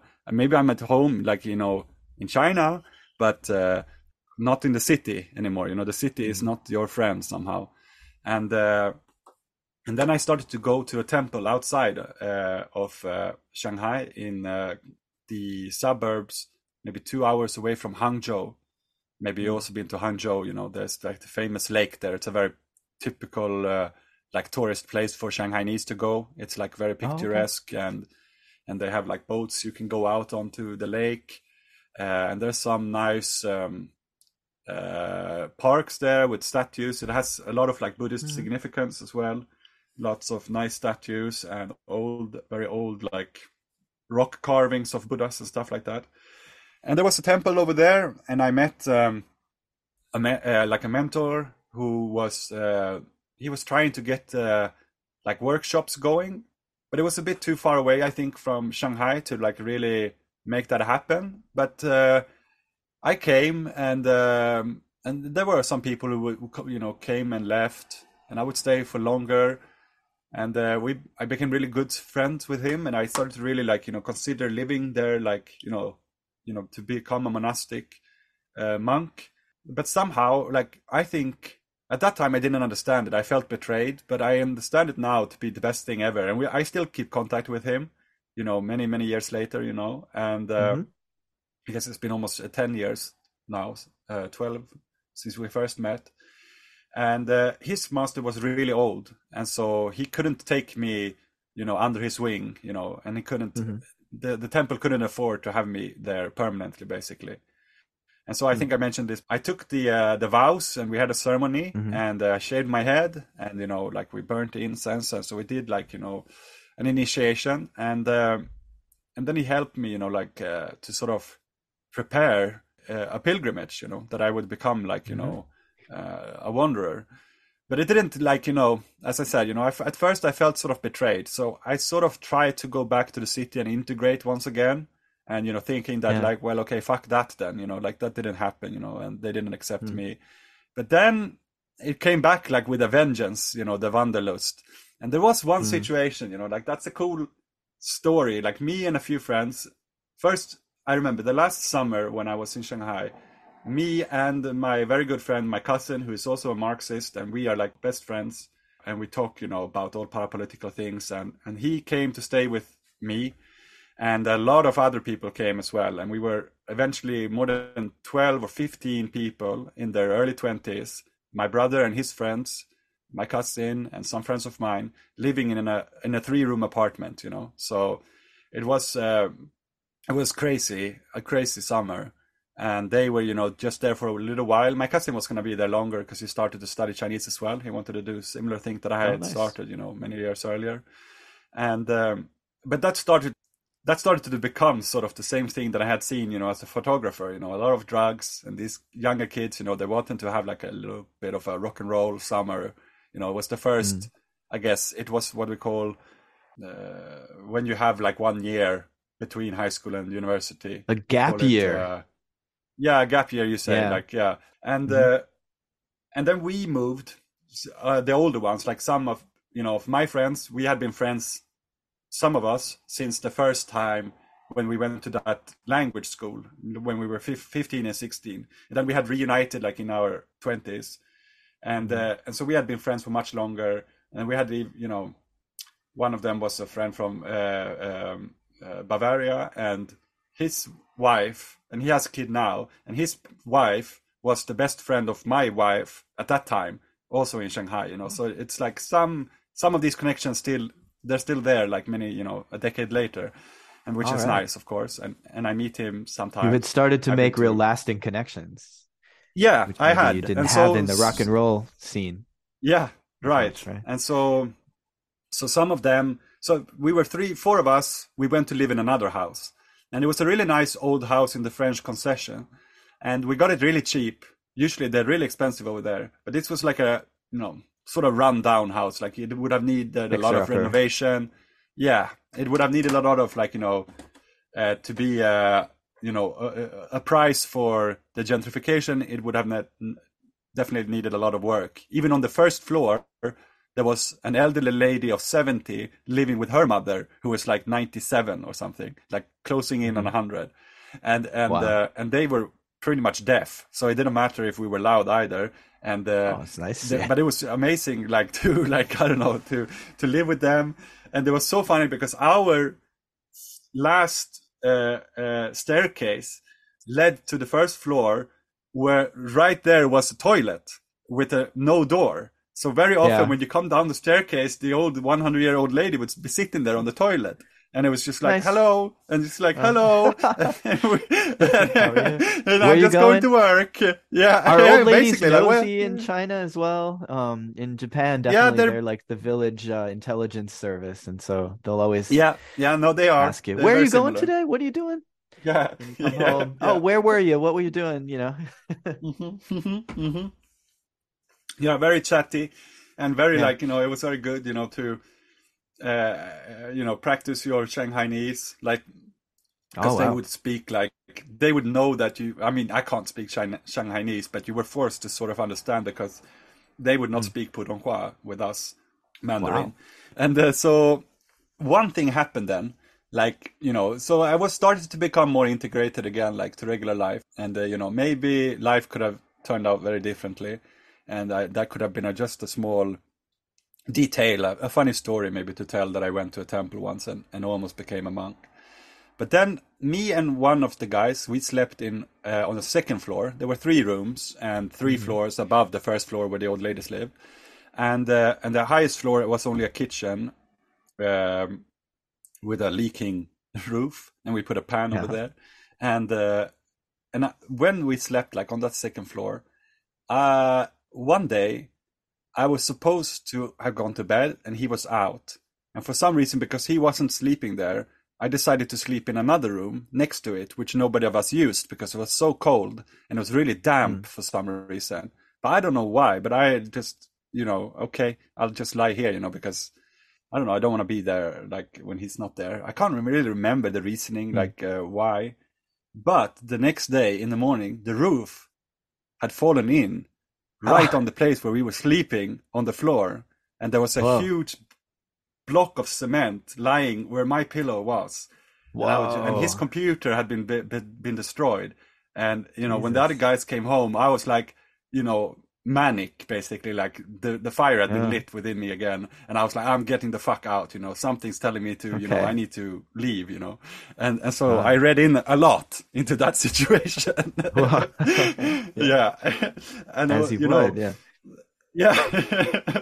and so I, uh, the first thing I did I'm actually shocked. wasn't to want, huh? Yeah, yeah, yeah, yeah, yeah, yeah, like a major shock. And we, we tried first to like, you know, sort of make the contract redundant. And, uh, you Mm. know, because I was saying I'm moving out, you know, so, you know, if you guys want to stay here, uh, you know, and then they, you know, they, I think they first started to try to hustle for, uh, you know, lowering the rent if I was going to leave and they had to pay, you know, the same rent. And then I think Mm. They ended up going to Chong, Chongqing instead, you know, Yeah. which is another big city in, in China. Whereas Ah, I yeah. went to the harbor. So when they went Ah. to Chongqing, I went to the harbor and I got a ticket over to Japan. And so my wandering didn't really start in, in, in China. It actually started in, in Japan. And uh, and um, uh, I took the uh, th- you know the lowest class ticket where you sleep like you know I don't know maybe you you took the ferry sometime to Korea or, or China. It's like Nah, a big. Uh, yeah, it's nice. Like, uh, I mean, it's not nice, but it's it's it's an experience. That Uh, sounds they- romantic, you know- yeah, it's charming in a way. Like, um. Yeah. it's like a big sleeping room, like where everybody stays together, and Mhm. um, uh, it's in the bottom, you know, of, of the. And I think the ferry took takes like two three days. It's not a very fast boat, um, Mhm. and it goes to Osaka and it goes to Nagasaki, and then I think it goes all the way up to Tokyo sometime. Uh, Mhm. But um, I got off in Osaka uh, because my Oh, okay, yeah.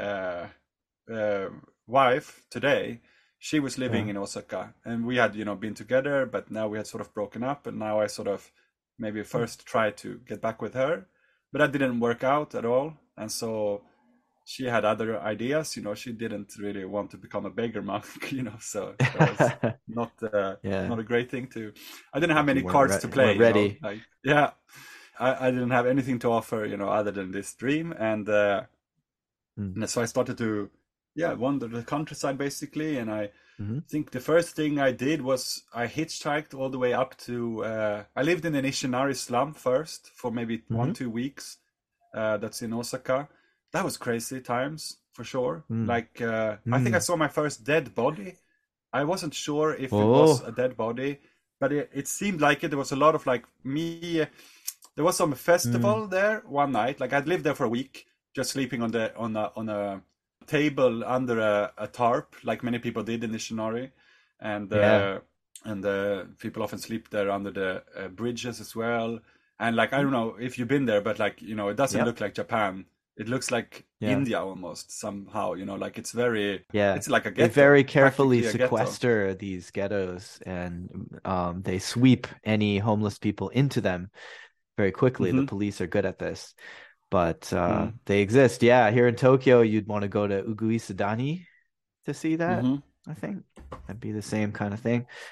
I was there one time uh, for Easter, I think. I went to Osaka for Easter. I wanted to go to Mhm. the to a larger church there. This is when I was still barely a trad cath, I guess. Um, What's Yeah. a trad cat? A traditionalist Catholic. Oh, really? Oh, wow. Um, yeah, I was staying the night in Osaka in a capsule hotel to so that I could go to Easter mass. Uh, and um, There are a lot of Catholic churches there now that you say that. I remember working Yep. with some nuns even uh, making onigiris. They had a food stall there. Yeah. And on the way up, it it just happened that uh Kombini worker gave me a whole big bag full of just barely expired food, just randomly, you know. And I was like, "Oh, okay, that's great." So then I conceived the idea of he thought you going. I had yeah, I think they thought that I was I needed that, but uh Yeah. yeah, so then I went to uh I had heard that Nishinariku was where they there would be homeless people, so I just went around to like uh giving out these this extra food that I'd gotten.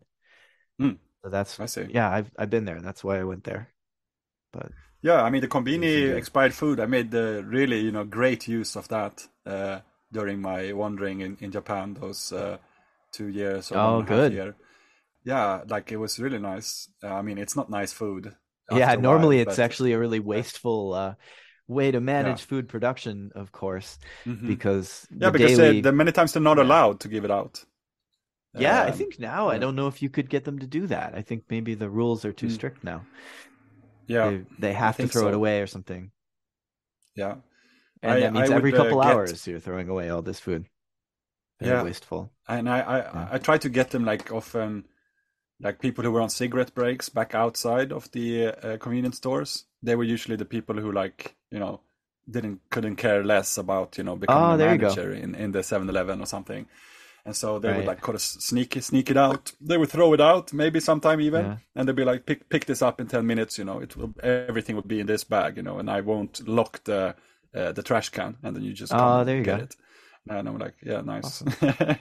and uh, and Yeah. so I made a long journey up to Osaka from Nishinari. Like Nishinari Mm-hmm. itself, like I was going kind of crazy over there. Like one guy did help me.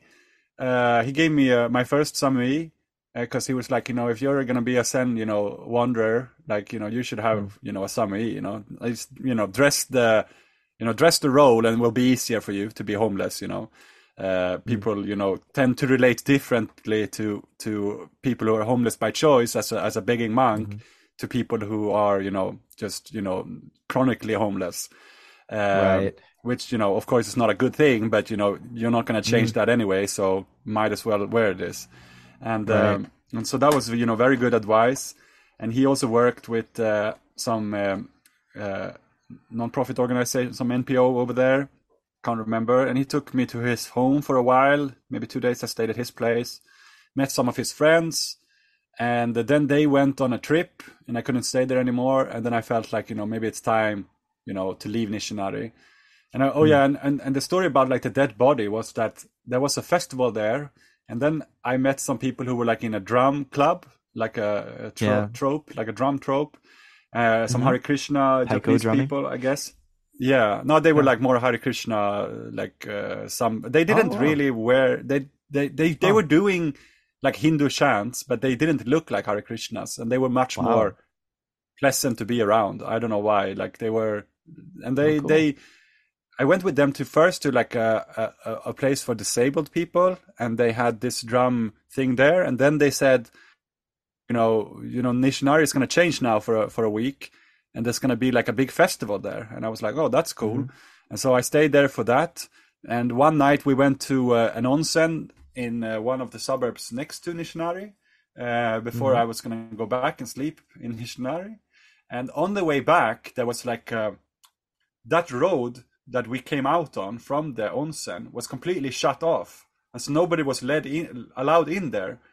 but for some reason they hadn't thought about you know the onsen. I guess it wasn't popular, so we came out behind the you know closed off marking lines, Hmm. and there were loads of police standing there, and there was a body in a big pool of blood, and so it looked like he Whoa, had been okay. shot or something. Yeah. Oh, okay. That really, you know, that sort of freaked me out as well. I was like, wow, this is really like I'd seen already. There is one uh, Mm. subway station in Nishinari where everybody goes to like wash themselves in the morning, and there I saw, you know, all the yakuza guys, you know, who are not allowed to go to the onsen with their tattoos and everything. So I knew it was already, Ah. you know, a lot of yakuza in Nishinari. But when I saw that, I was like, fuck, you know, I could get killed, like, you know, just as a bystander by accident by being here, you know. So maybe, you know, as fun as it is, as much as, you know, a good story and, a, you know, off the beaten track that it is to live here, maybe I should keep on walking now, you know, and, uh, you know, say goodbye in my mind to my girlfriend. Mm. And, uh, oh, and then, yeah, and I didn't actually Yeah. start wandering immediately because I met then some guy who had a small factory over there. Uh, he liked my, uh, I slept in, he was a Catholic like you. Uh, no, Ah. wait, some uh, Pentecostalist, who, I think, who had uh, Oh. uh, like one of those food stands there. And they were giving out Oh. onigiris, and that's the, and but they but they did that together with the Catholic uh, um, uh, nuns. That's how I started to make onigiri with them. And he was like, when that day's work was done, he took me to a bar and he got drunk and he said, "You can come and sleep in my office at my factory." And he had Chinese people working in the factory, and so I, you know, talked to them like in Oh, Chinese, go. and we made fun Yeah. about the the boss because, like, you know, Chi- Chinese people have a good like proletarian consciousness. You know, they wouldn't laugh to any of his jokes. You know, we watched some sumo wrestling game, and they would tell him to his face like, "This is pathetic. Like, you, you know, this is not real sport." and you know, they just, you know, no arse licking whatsoever. Like, they just so like harassed this guy, and, and like, and in a way, like he was a dirty old man, so you know, he deserved to be a bit harassed by these ladies. And uh, but he was nice enough to buy me a, a bus ticket to Tokyo from Osaka. And so Oh. the first Oh. stop was uh, yeah was I did that Hmm. a night bus from Osaka uh, to Tokyo. Mhm. And um, when I came to Tokyo, I remember in the bus station, the first thing I did was get an okonomiyaki with uh, the money that he had given me, and it was the first time, like in a long Hmm. Oh. time, I didn't eat uh, konbini food or onigiris Oh, nice. from the nuns. Yeah, and it was great. And I asked the guy, you know, uh, can I have a, an extra large okonomiyaki for the same price? And then he just Yeah. like went with his head, like showing that he got it, why my head was shaved. And then he like, you know, ami. And he yeah, and he started to me, and I was like, "Oh, nice! Yeah. Like this is great, Oh, actually. like wearing a samue and, and being a wandering monk, this is gonna work out just fine." And then, and it did at times, and sometimes, you know, it was a lot rougher. But Hmm. um, I got talking to somebody at a convenience store later that day. That was for breakfast, okonomiyaki, because the, it was a night bus, and uh, and for some reason that person spoke English, so we we shared a, a cigarette, and I asked him, you know, I don't really know, you know, where I should go. Like I was in, to, like I had been to Japan one time before that. During my first time when I was 16 in China, we went for uh, spring break or something, uh, something equivalent of spring break, like a little bit after Chinese New Year. So I guess it's earlier than spring. And so I didn't really know much about Japan, to be honest. I mean, my girlfriend had been Japanese. Uh, well, she's Japanese, but you know, Mhm. she was an ex-girlfriend by now. Uh, and you know, today she's my wife, but I didn't know that back then. And This uh, is yeah, plot twist coming. I, I can tell. Yeah, and I mean, it, it would take 10 years before we got back together. So it's a real nice, like Romeo and Juliet story. But uh, Romeo and I- I didn't really know what to dead, do. So I don't- yeah, yeah, that's true. That's true. Yeah, Uh, the most, most romantic thing I could think of. Well, it's like uh, oh, it's very romantic. Well, well, be, well, they do take the medicine that puts you asleep and makes you look dead, and then come back to life, and so there's yeah, resurrection. maybe Tri- Tristan and Isolde. Did they die in that one as well? I Uh, actually don't know that story. I don't know what's okay, the so story. uh, I think that's an older Greek, like Romeo and Juliet version. I can't remember. Well, you had a, a Fort Da, you know, gone and there again. Yeah, yeah. Oh, yeah. That's true. And uh, and I went. This guy said, you should go to Kamakura. Is what this guy said. Mm. Uh, I don't think he was Buddhist, but he knew, you know, like that's where the Buddha in Kamakura is. And so, you know, if you want to get some guidance, if I was a Buddhist, I would go there. You know, like, uh, and uh, there are many temples, and I was like, okay, let's do that. And then I went up Hmm. to like a big uh, tower in Tokyo. Had a, you know, my old tradition of like sleeping up there, and I had a hammock. I got in a hammock from the guy who had a factory. He was making textiles, but he wasn't making hammocks. But for some reason, he had a hammock, and it was a nice, nice hammock. It was like my most prized possession. And so I would take it Mm. up, and I would put it, you know, between some, you know, some suitable uh, antennas on the on the top roof of uh, like uh, skyscrapers, and uh, and I slept there Wow. and I was listening to the city noise, you know, and it was right above, I think, what is that place called in Tokyo, you know, where the big bar streets is? I don't know if there's there's several for me. Shinjuku? Yeah. Shinjuku yeah. would be a big one. Yeah. Yeah, I think wow. it was Shinjuku. So you're a real Yeah. stylite, you know, Yeah. sleeping in on the roofs of skyscrapers. Mhm. Marcus the stylite. yeah, me and the crows. a lot of crows up there. And so I saw, you know, a bit of the view, and I was, you know, using like that as my compass to see, you know, tomorrow what landmarks should I be passing as I walk towards Kamakura. And I started walking to Kamakura, and uh, oh, was, you've uh, been to Kamakura. I didn't walked, that. yeah, all the way from Tokyo Yeah. to Kamakura. That took a long time.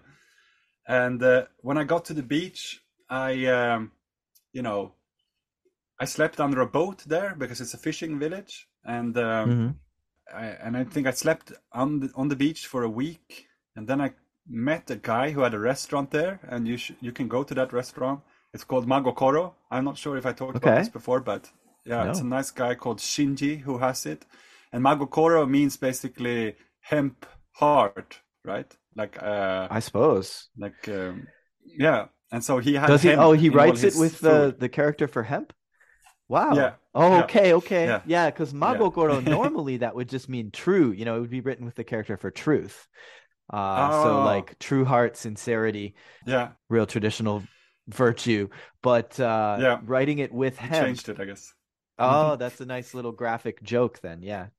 Yeah, yeah. Connects with what we were talking about I didn't know that, but that's really nice that you you say that because uh, yeah, that makes sense. Like he was that kind of Mm-hmm. guy. Uh, he had a daughter uh, who was half Colombian. He had had an ex-wife Mm-hmm. from Colombia, and so he took me. Um, uh, I came to his restaurant and asked, you know, uh, if he had rice uh, that I could get, and then he asked, like, you know, I seen you, I think, down by the beach. Are you sleeping there? And I said, yeah. Uh, and he's like, oh, so you're a pilgrim? And I say, yeah. And then uh, he was like, do you want like any money or something? And I said, no. Like, but if you have some rice. And then he was like, that's awesome. And then he, he went into the kitchen and he was telling everybody, he was like, this guy, you know, I, I asked him, for, you know, I asked if he wants money, but he only wants rice, you know, like, he's a real pilgrim. And then like, uh, uh, I became good friends with him and I stayed with him for like, uh, yeah, maybe another week or something. And uh, he had some friends coming over like the last night. Uh, they were like all like ex kind of, you know, semi burned out hippies, like in their 60s, Oh, yeah. 50s. Yeah, they Uh, have down there kind of like Enoshima, and there's like a beach scene. Yeah, Right. right. A lot of surfing Yeah. we did as well. That was great. Like Oh, it was so nice to just be surfing up for for a week. Uh, and uh, one of the per- people who came to his sort of get together the last day, uh, they all smoked up, and somebody told me, you know, that they knew somebody down in uh, Shizuoka uh, Hmm. who runs um, runs a barbecue restaurant by the beach Uh-huh. and uh, and he said I'm going there and probably you can work there at his uh, restaurant maybe. Mhm. and so if you want to come with me we can go there. And then I said yeah you know like okay but uh, I'm not sure if I can go now because uh, Shinji the guy uh, had has already organized for me to go to a farm uh, to work on, at a farm. And he was like okay that's cool. I know who, whose farm that is. So I'll come get you by the end of the month like when the uh, when the rice you know planting season is over.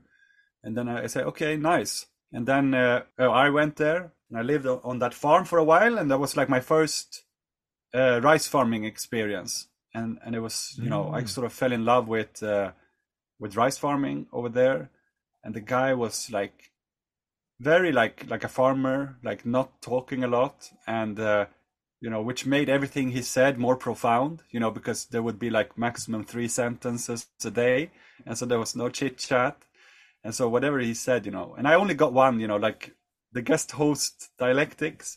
I was only the host one time, and that Wow. time I said, you know, that, you know, the next in the next communism, everybody will be farmers. I said to him, you know, I felt like I had that insight. Like Uh-huh. I'll, I'll tell you a little bit maybe why I had that insight. I had remember I brought Mm. from uh, a pharmacy in uh, in China. I had brought like 1,000, 2,000 morning glory seeds, which is what you can Oh. make sort of like LSA with. It's like a kind of Oh. similar compound to LSD. And so I had made like an extraction with gin of these seeds. Uh, Mhm. I remember the apothec, uh, the pharmacist in China. He was asking me why I was Yeah. buying the seeds, and he was like, Yeah. "You want to make things more colorful, do you?" and I was like, "Oh yeah, that's that might be it." Uh, yeah, it. it was really nice, and um, flowers of the eye. yeah, that's right. Yeah. and uh, and I had made like a gin tincture uh, out of it Tincture, back at Shinji's place. fantastic. Yeah. Fuck yeah. Yeah. yeah. And uh, and when I came, you know, and I never felt like with Shinji, you know, that it was the good time to do it. But one day when I, you know, had got used to like planting rice and I just felt so like like this is what I want to do, you know, like I had already been a painter. And so the proverbial like, you know, watching paint dry being the most boring thing in the world. I had already accepted that as the Right. best thing in the world.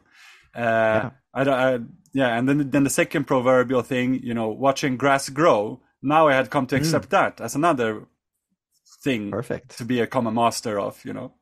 And Mhm. so I drank it, and I remembered standing in the rice field, and the rice water, like the, the paddy water, sort of had a kind of like three dimensional holographic, very subtle rainbow texture to it. And that Oh, sort of elevated up to like sort of neck feeling. So I was walking around in like two layers, one metaphysical layer of paddy water and one uh, uh, real material uh, layer of paddy water. And I and I was, you know, just imagining like, you know, the the birds like sort of messengers coming to me, talking uh, to me and you know, encouraging me like that this is so great you know this is so good that you have found out you know that this is what you should do and it's we are so Yeah. happy for you you know like the whole like Alright. uh, I, there is some Kensho story you know like even the oak Mhm. tree bows his head to to your experience and i was like All right, great you know like yeah, the yes. messenger of the gods is a crow, you know. So the crows could have been visiting you. yeah I have an Yeah, amulet yeah. with crows that spell out uh, characters. You know, they um, on the amulets Nice. of of some of the Kumano uh, shrines, right? They have yeah snakes, snakes, and also crows as that spell out uh, characters and and give you messages. oh So okay well i guess i met that some must, of that's them the real Uh, deal, I think. Yeah, and uh, and then yeah, I was so like you know in such a state of joy, and so that's why I made that quote to him. You know, like I felt convinced. You know, I said to him, you know that yeah, when communism arrives, everybody will be farmers like us. I said to him, you know, and then he just like Yeah. he sort of moaned in agreement, but like in a really like deep way, like like yeah, Mm. kid, you got it. Yeah. sort of like and uh, and then he was like, you know, he sat me down. He was like shared a cigarette with me for the first time. So I felt like, you know, and then he was like, yeah, I think like somehow, you know, your job here is done, but you know, come back later, take a break, come back, uh, and uh, you know. I haven't been back actually since. I really want to go. I've met Shinji again ten years later, but I haven't met this guy again. But I, I as soon as I get things going here, Yeah. uh, I, I will visit him again with when I have some seeds to to give to him that I Maybe the be season will in. come. There's there's a lot to be said for seasonal movement and right. That's Yeah, one of the most interesting it- it cases of uh, yeah, political economy involves seasonal changes in roles and right. hmm Yeah, I really would like to meet him again. You know, so I packed up my things over there and I said Right, goodbye so to his lovely family. Yeah. Yeah, he had a, two nice children and, and a wife who was a, a, a children book illustrator. And so they, you know, Nice. I, I really felt, you know, yeah, what a good family, you know, like uh, uh, great time over there. And the and the kid was like, you know, nine and he could still play the piano really well. So I remember one time I was sitting in the, they had like an outside, uh, you know, sauna, sauna uh, barrel Hmm. with hot water in Yeah. that I would uh, uh, wash myself, you know, after working on the rice field. Yeah. And he would always play the piano when I went into the bathtub, and he would play like different Studio Ghibli songs. And uh, Nice. and I, it was yeah. So you know, like like my own little butler, like child butler, like play that thing you do so well, Suzuki. yeah. I, well, I don't know what is it that she says in uh, Casablanca, right? Uh, play play the song again. Play it again, Sam. song. Yeah. Yeah, yeah, Yeah. yeah. Play it again, Suzuki. Samsuki. Nice. I don't know. Yeah, Yeah. and um, So scary. And so- uh, yeah, so he drove me to a, a train station where the guy from back at Shinji's place, who I'd met there, he came and picked me up as promised, and uh, was going to bring me back to you know uh, Shizuoka, and. Uh, yeah, I, I I think I have to go to the toilet now, but I can, if you want to listen to more of the story. okay, I- let's I take a it, break so- for a minute. Yeah. All right. Yeah. See you in a minute. Let's do that. See you in a minute. So, dear listeners, a little interjection from Fergal from the future. The day that I was recording this, I was fighting a runny nose, and for this runny nose, I was drinking a Chinese herbal medicine, which is called Yomeishu. Uh, in the discussion that we have here, I didn't quite get around to explaining what much about it, and it didn't seem to matter. Marcus himself, it seems to have been drinking mugi cha, which is uh, barley tea, right? But what I was drinking was uh, a distillation of different herbs into alcohol, which you drink just a little nip of, uh, maybe like three times a day. 20 milliliters, I think, is the recommended dosage. And you cannot get this anywhere. You know, there's English language explanations of it, which is geared toward maybe the Malaysian market or Singaporean market, maybe but uh, you know that's all there is. Uh, just very quickly, what is in it is ginseng. You know what that is? Um, Rehmanniae radix. It, it bears this plant bears the name Rehmannia after uh, someone named Josef Rehmann, a physician in Russia in the 18th century. It seems who was the first to just give it a name in the West, right? So many of these things really aren't not very well known. Um, Epimedii, Epimedii herba is uh, promising herbal medicine for neuroplasticity. Can see on PubMed, just Googling it real quick. You have Pionii, which is peony, the root of a peony? Yeah, the root of a peony. Eucommiae cortex. This is Eucommia is a small genus of trees native to China now native to China with a fossil record that shows a much wider distribution. A lot of these medicines have probably moved around quite a lot as people have traded them and passed them around. That kind of deep history of that is right up mine and Marcus's alley, isn't it? The we also have Cistanches herba. Cistanche is very interesting, a, a genus of holoparasitic desert plant which lacks chlorophyll and, and obtains nutrients and water from the host plants whose roots they parasitize. They are often known as desert hyacinths. You know, the recent dis- uh, discussion in Marcus's recent episode of leafcutter ants learning to farm fungi is something I think of in connection with that. Uh, we have cinnamon bark, we have clove. Uh, we know what that is. Um, Sapochnikov. Sapochnikov, what is this? That is Saposhnikovia is a genus of flowering plants. It is known as fangfeng. in Chinese, bangpung Korean, uh, siler. It has an English name apparently. And then we have my favorite, the mamushi. Uh, I think maybe the bones, mainly bones and muscles of it, is what they're showing. Uh, the mamushi is a pit viper that's native to Japan, lives in the rivers. You meet them sometimes if you're climbing, doing rock climbing or something. And uh, yeah, you, they'll put you in. You might have to go to the doctor if you get bit. You might get sick for a couple days.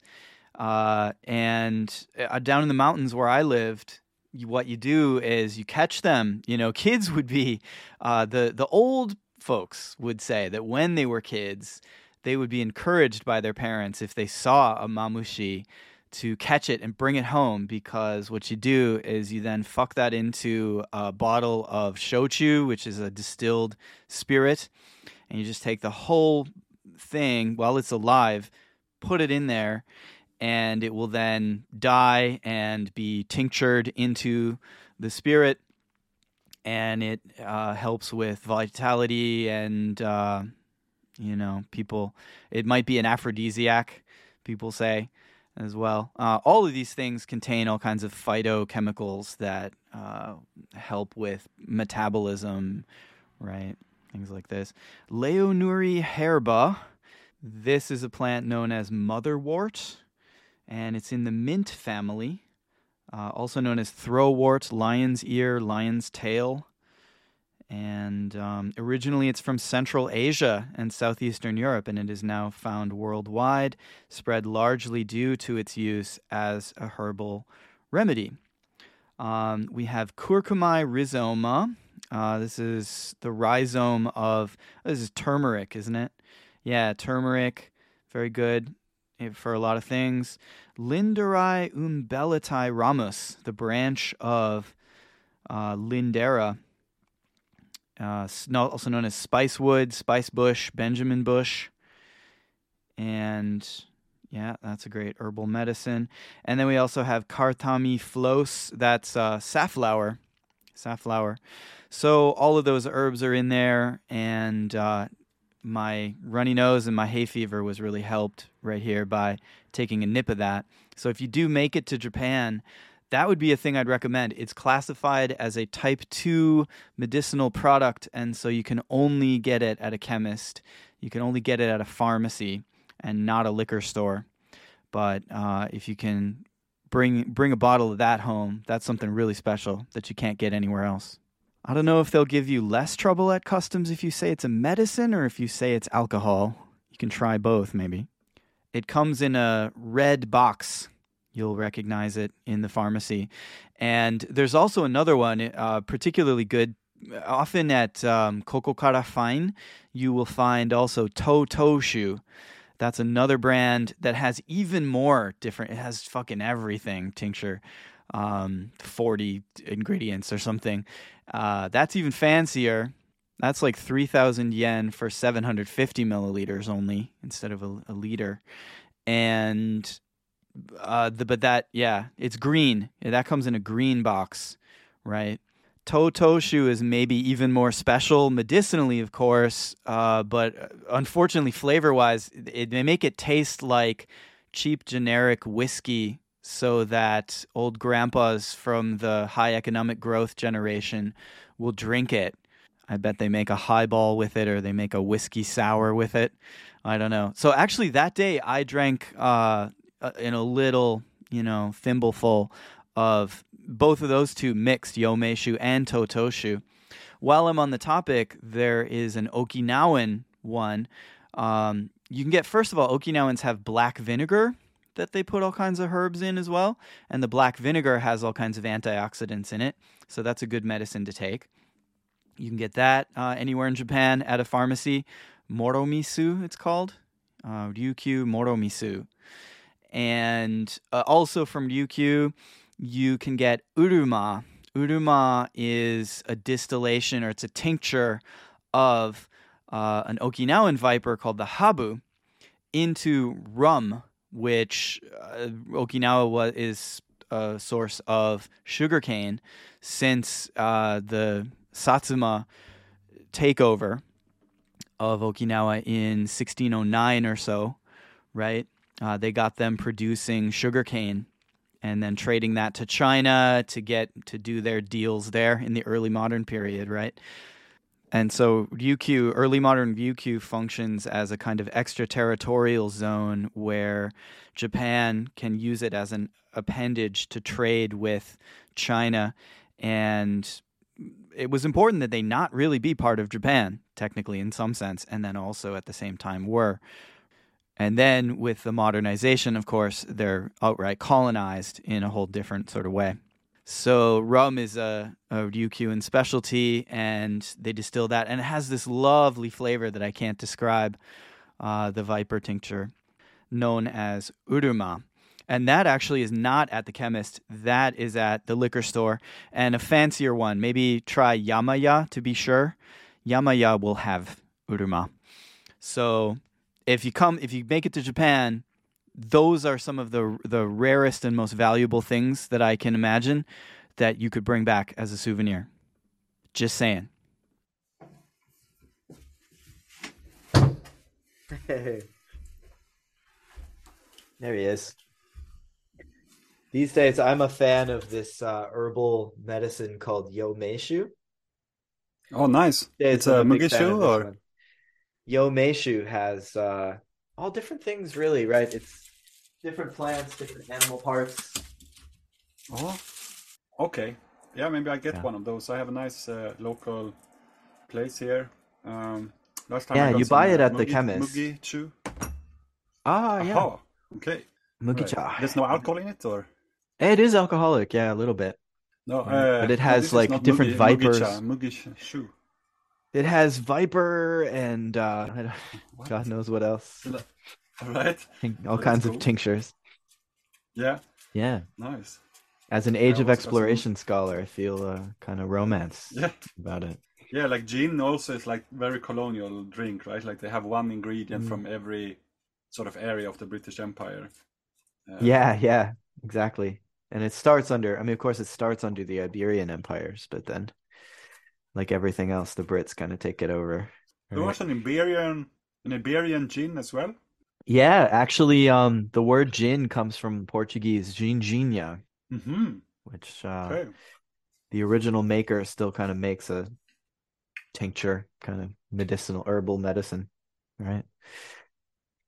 Cool. Apparently, the those herbal medicines used to be way more powerful.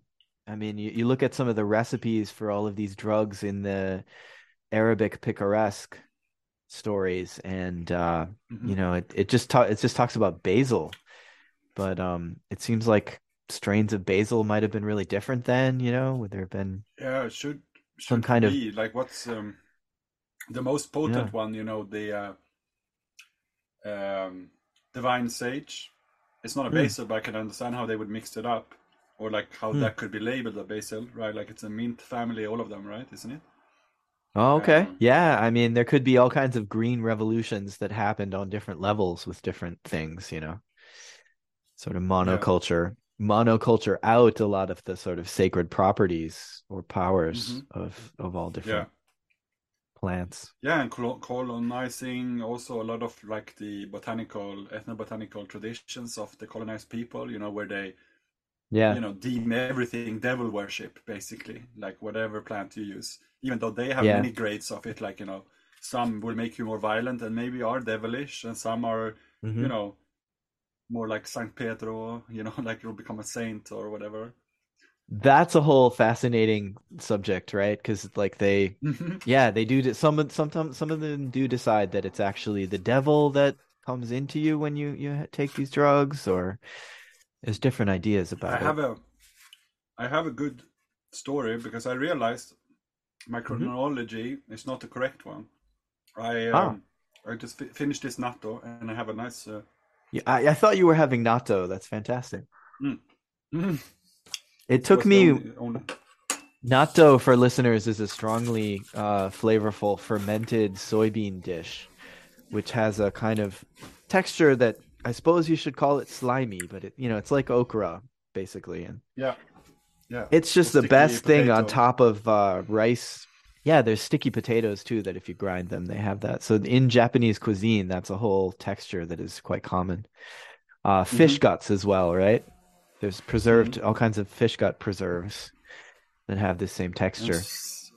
and there's one So sea- whole- seaweed one as well, right? That's very gooey, like that. Oh yeah, yeah. What I forget I what don't remember which one it is. Mo Uh, uh yeah. I don't know. The thing, the one that comes in the little plastic Mhm. pack, you know. mm, So that's a Yeah. whole that's a note on the scale or that's a whole sort of genre in Japanese like culinary palette is to have slimy textures. yeah, but I, I, lo- but I, yeah, nothing I li- better like with a bunch of most of rice and yeah. Yeah, natto It took me a year. It's really good. Ah, with with what?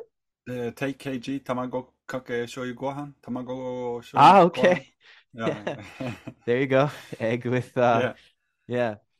Right. soy sauce. Yeah, with the egg, a raw the raw egg as well. It would be another one that gives you Mhm. that.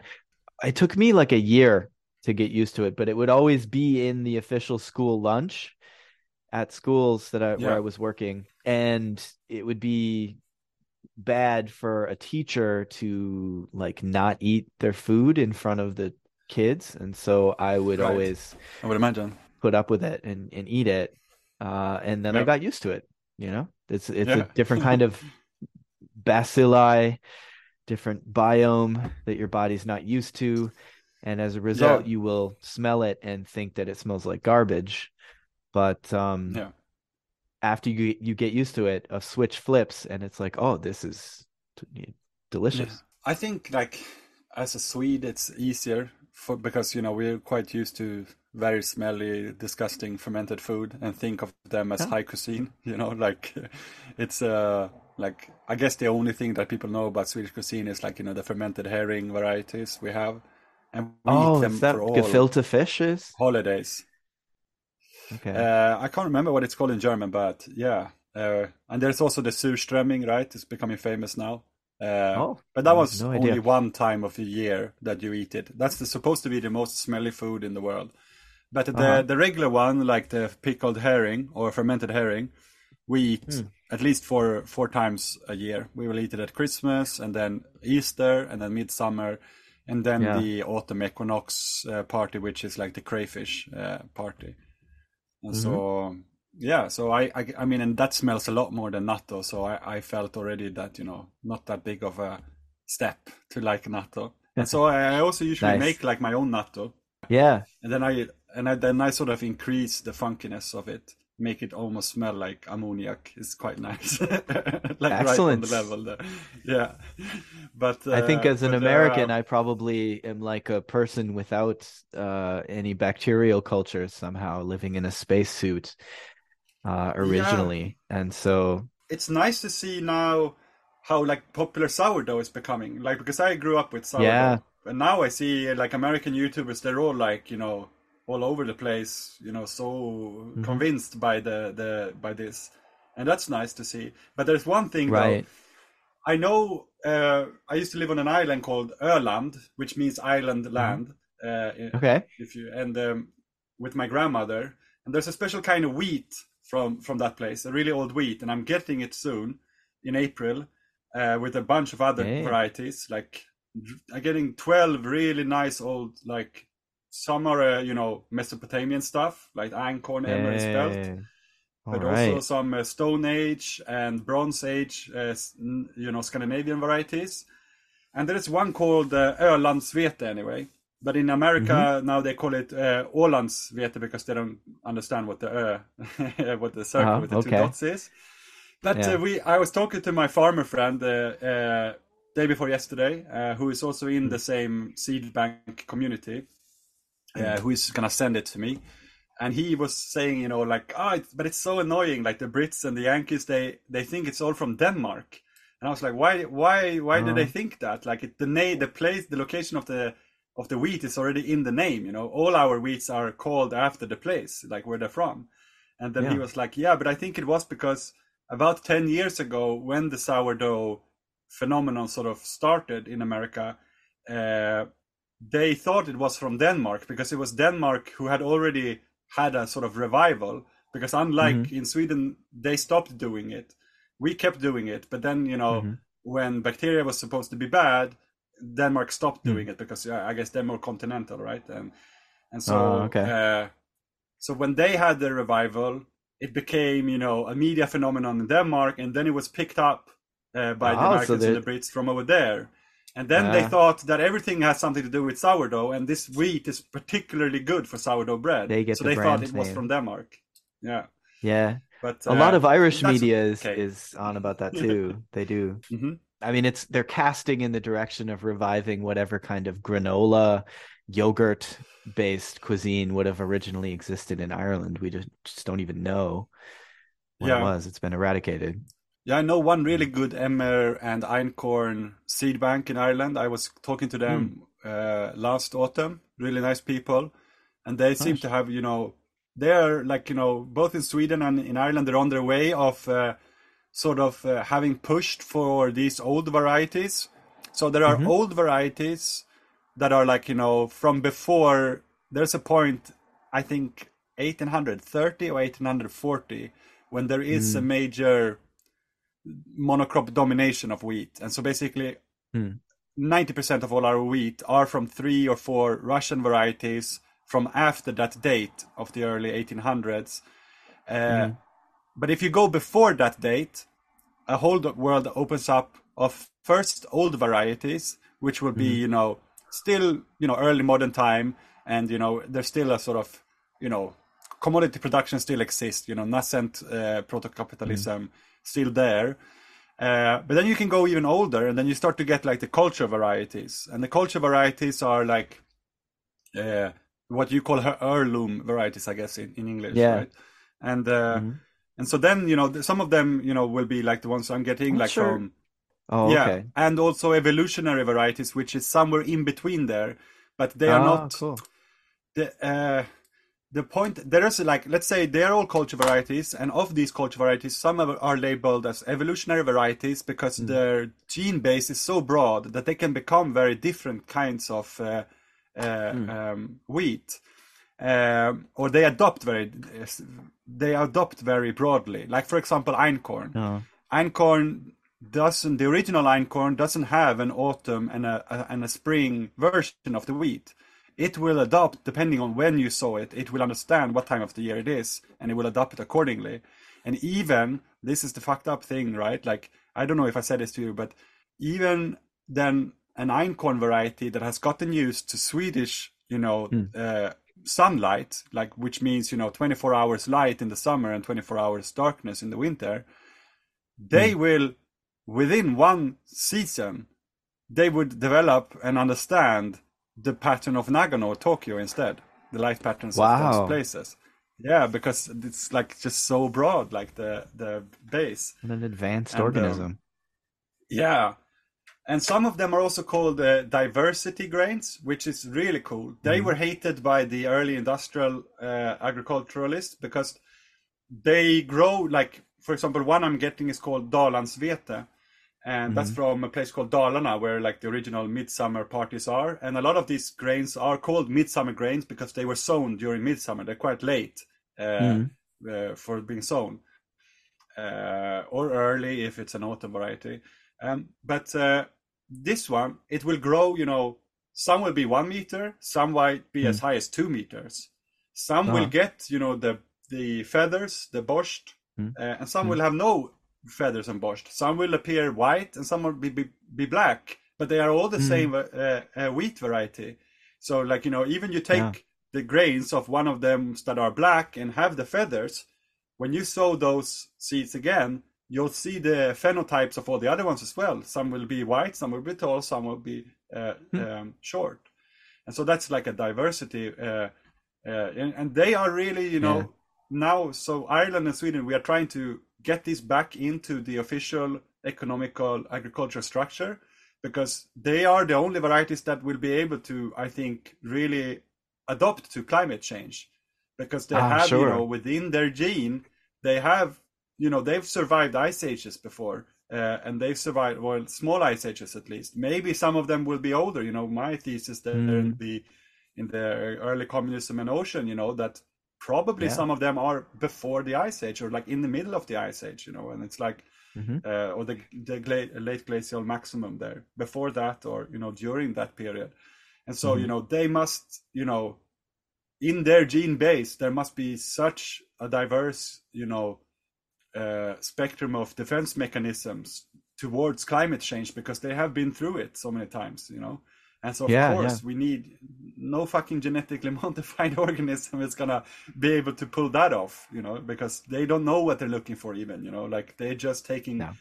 like some one gene to to make sure that that's something that can be patented and you know they Mm. I I won't go into that but but uh, So we were hearing how you got, uh, you know, how did you get? The question remains, how did you get this dharma that you are sharing here? That how did you get all this knowledge? And uh so if i continue you've like seen the story a, I a mean, prophecy. There was a prophecy of, Yeah. of the right yeah about yeah everyone will be a farmer, and you Yeah, were moving I on guess so, and this, that's like- from this place in uh, was that in Kamakura Yeah. or Yeah, right outside Kamakura, maybe about one hour away from Kamakura, and not so yet. you Kanagawa know, Kanagawa so- Prefecture?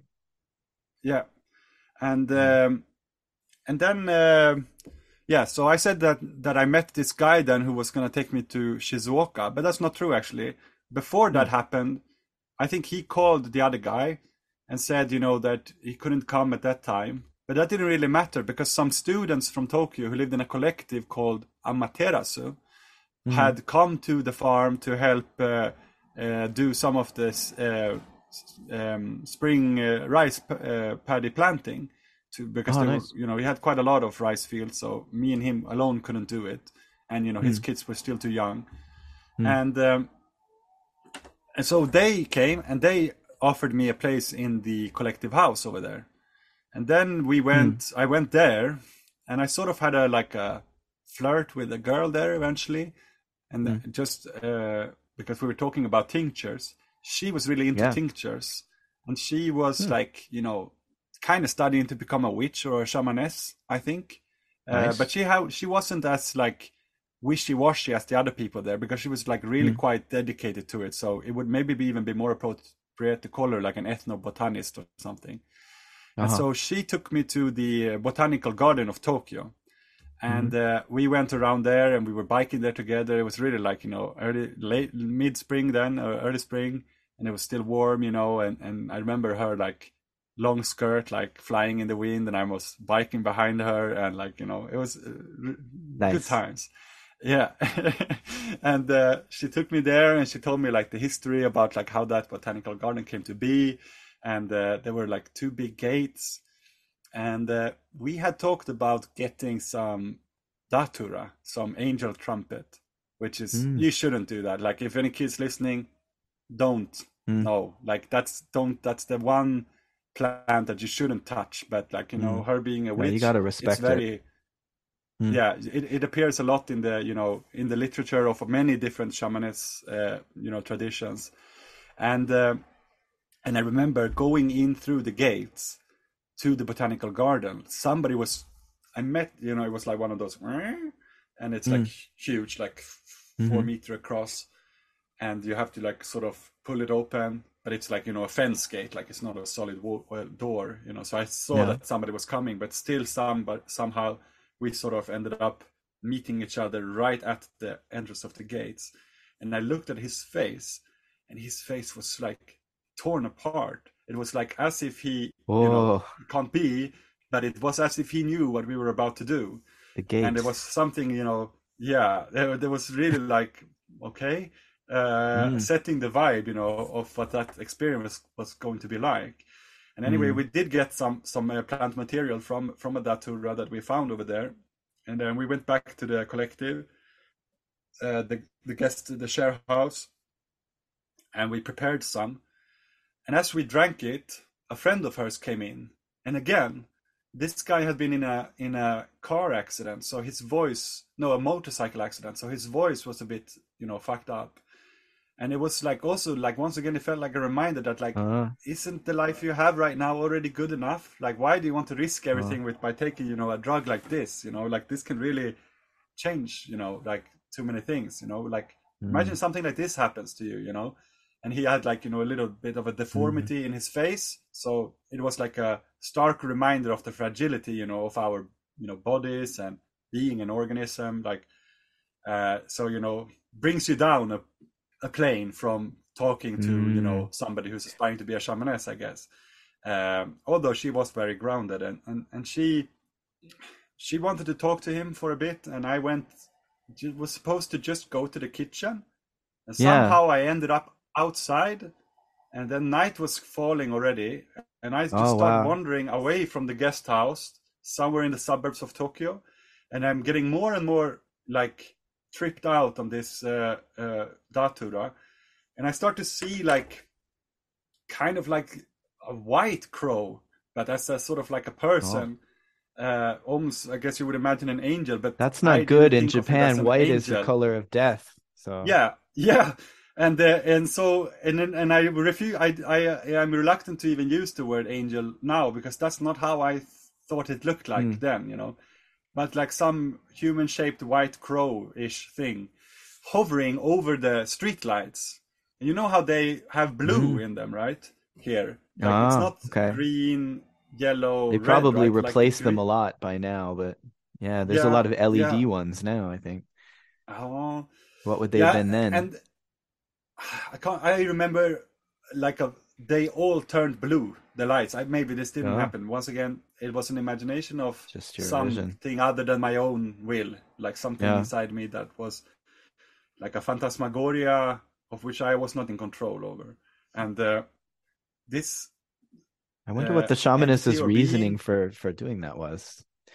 Yeah, Did she? and yeah. she let me go out into the street and Yeah. and and, and I, I and those they and this one jumped from one yeah. one stoplight to the next and i keep following uh, this uh, entity and i came up to a, a huge hole in the ground where they're doing some road construction and there's like Uh-oh. a fence around it yeah.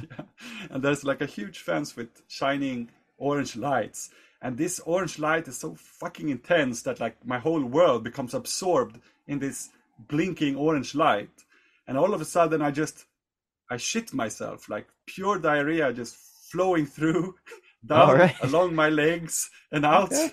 from the bottom of my trousers and it's all gone in an instant i'm Yeah. back to like being completely sober and i'm standing there looking down into this hole which is like i don't know how, how, i don't know how deep this hole is but if i fell down into it i Ah. wouldn't come up again and Yeah. and and then I was like, okay, so now I have to find myself back to the guest house. Looking I over the to tops of buildings, looking down into holes. This is a theme.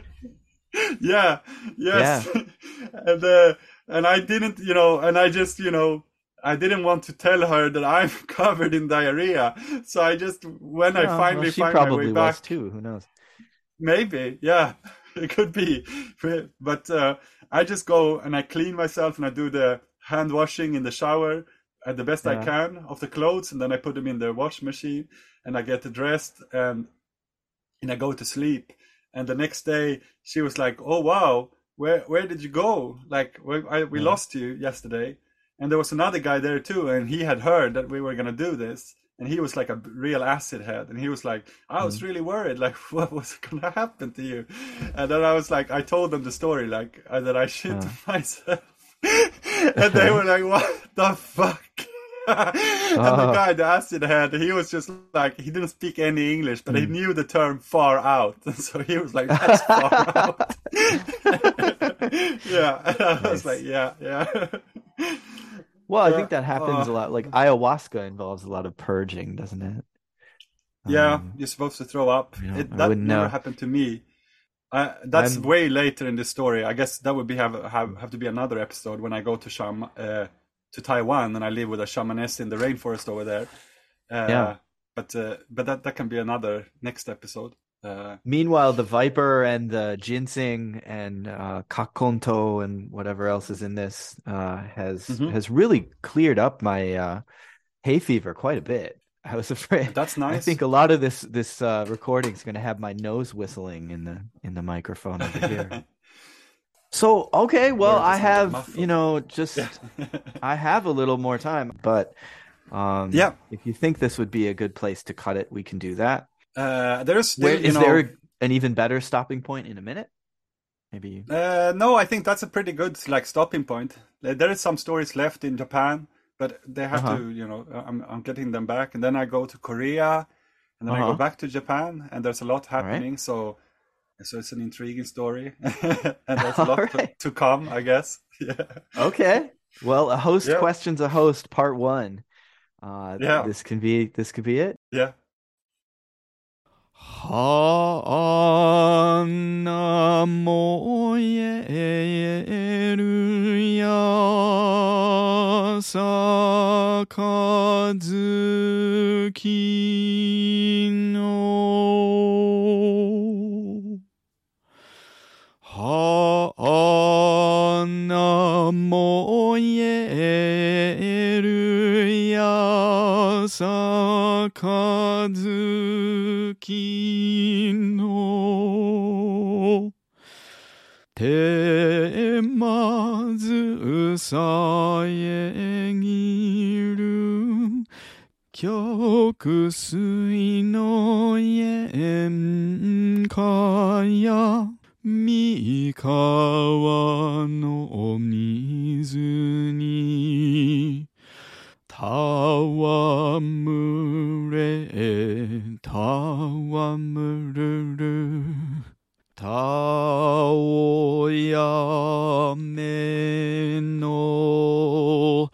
袖ももすそもたなびきたなびく。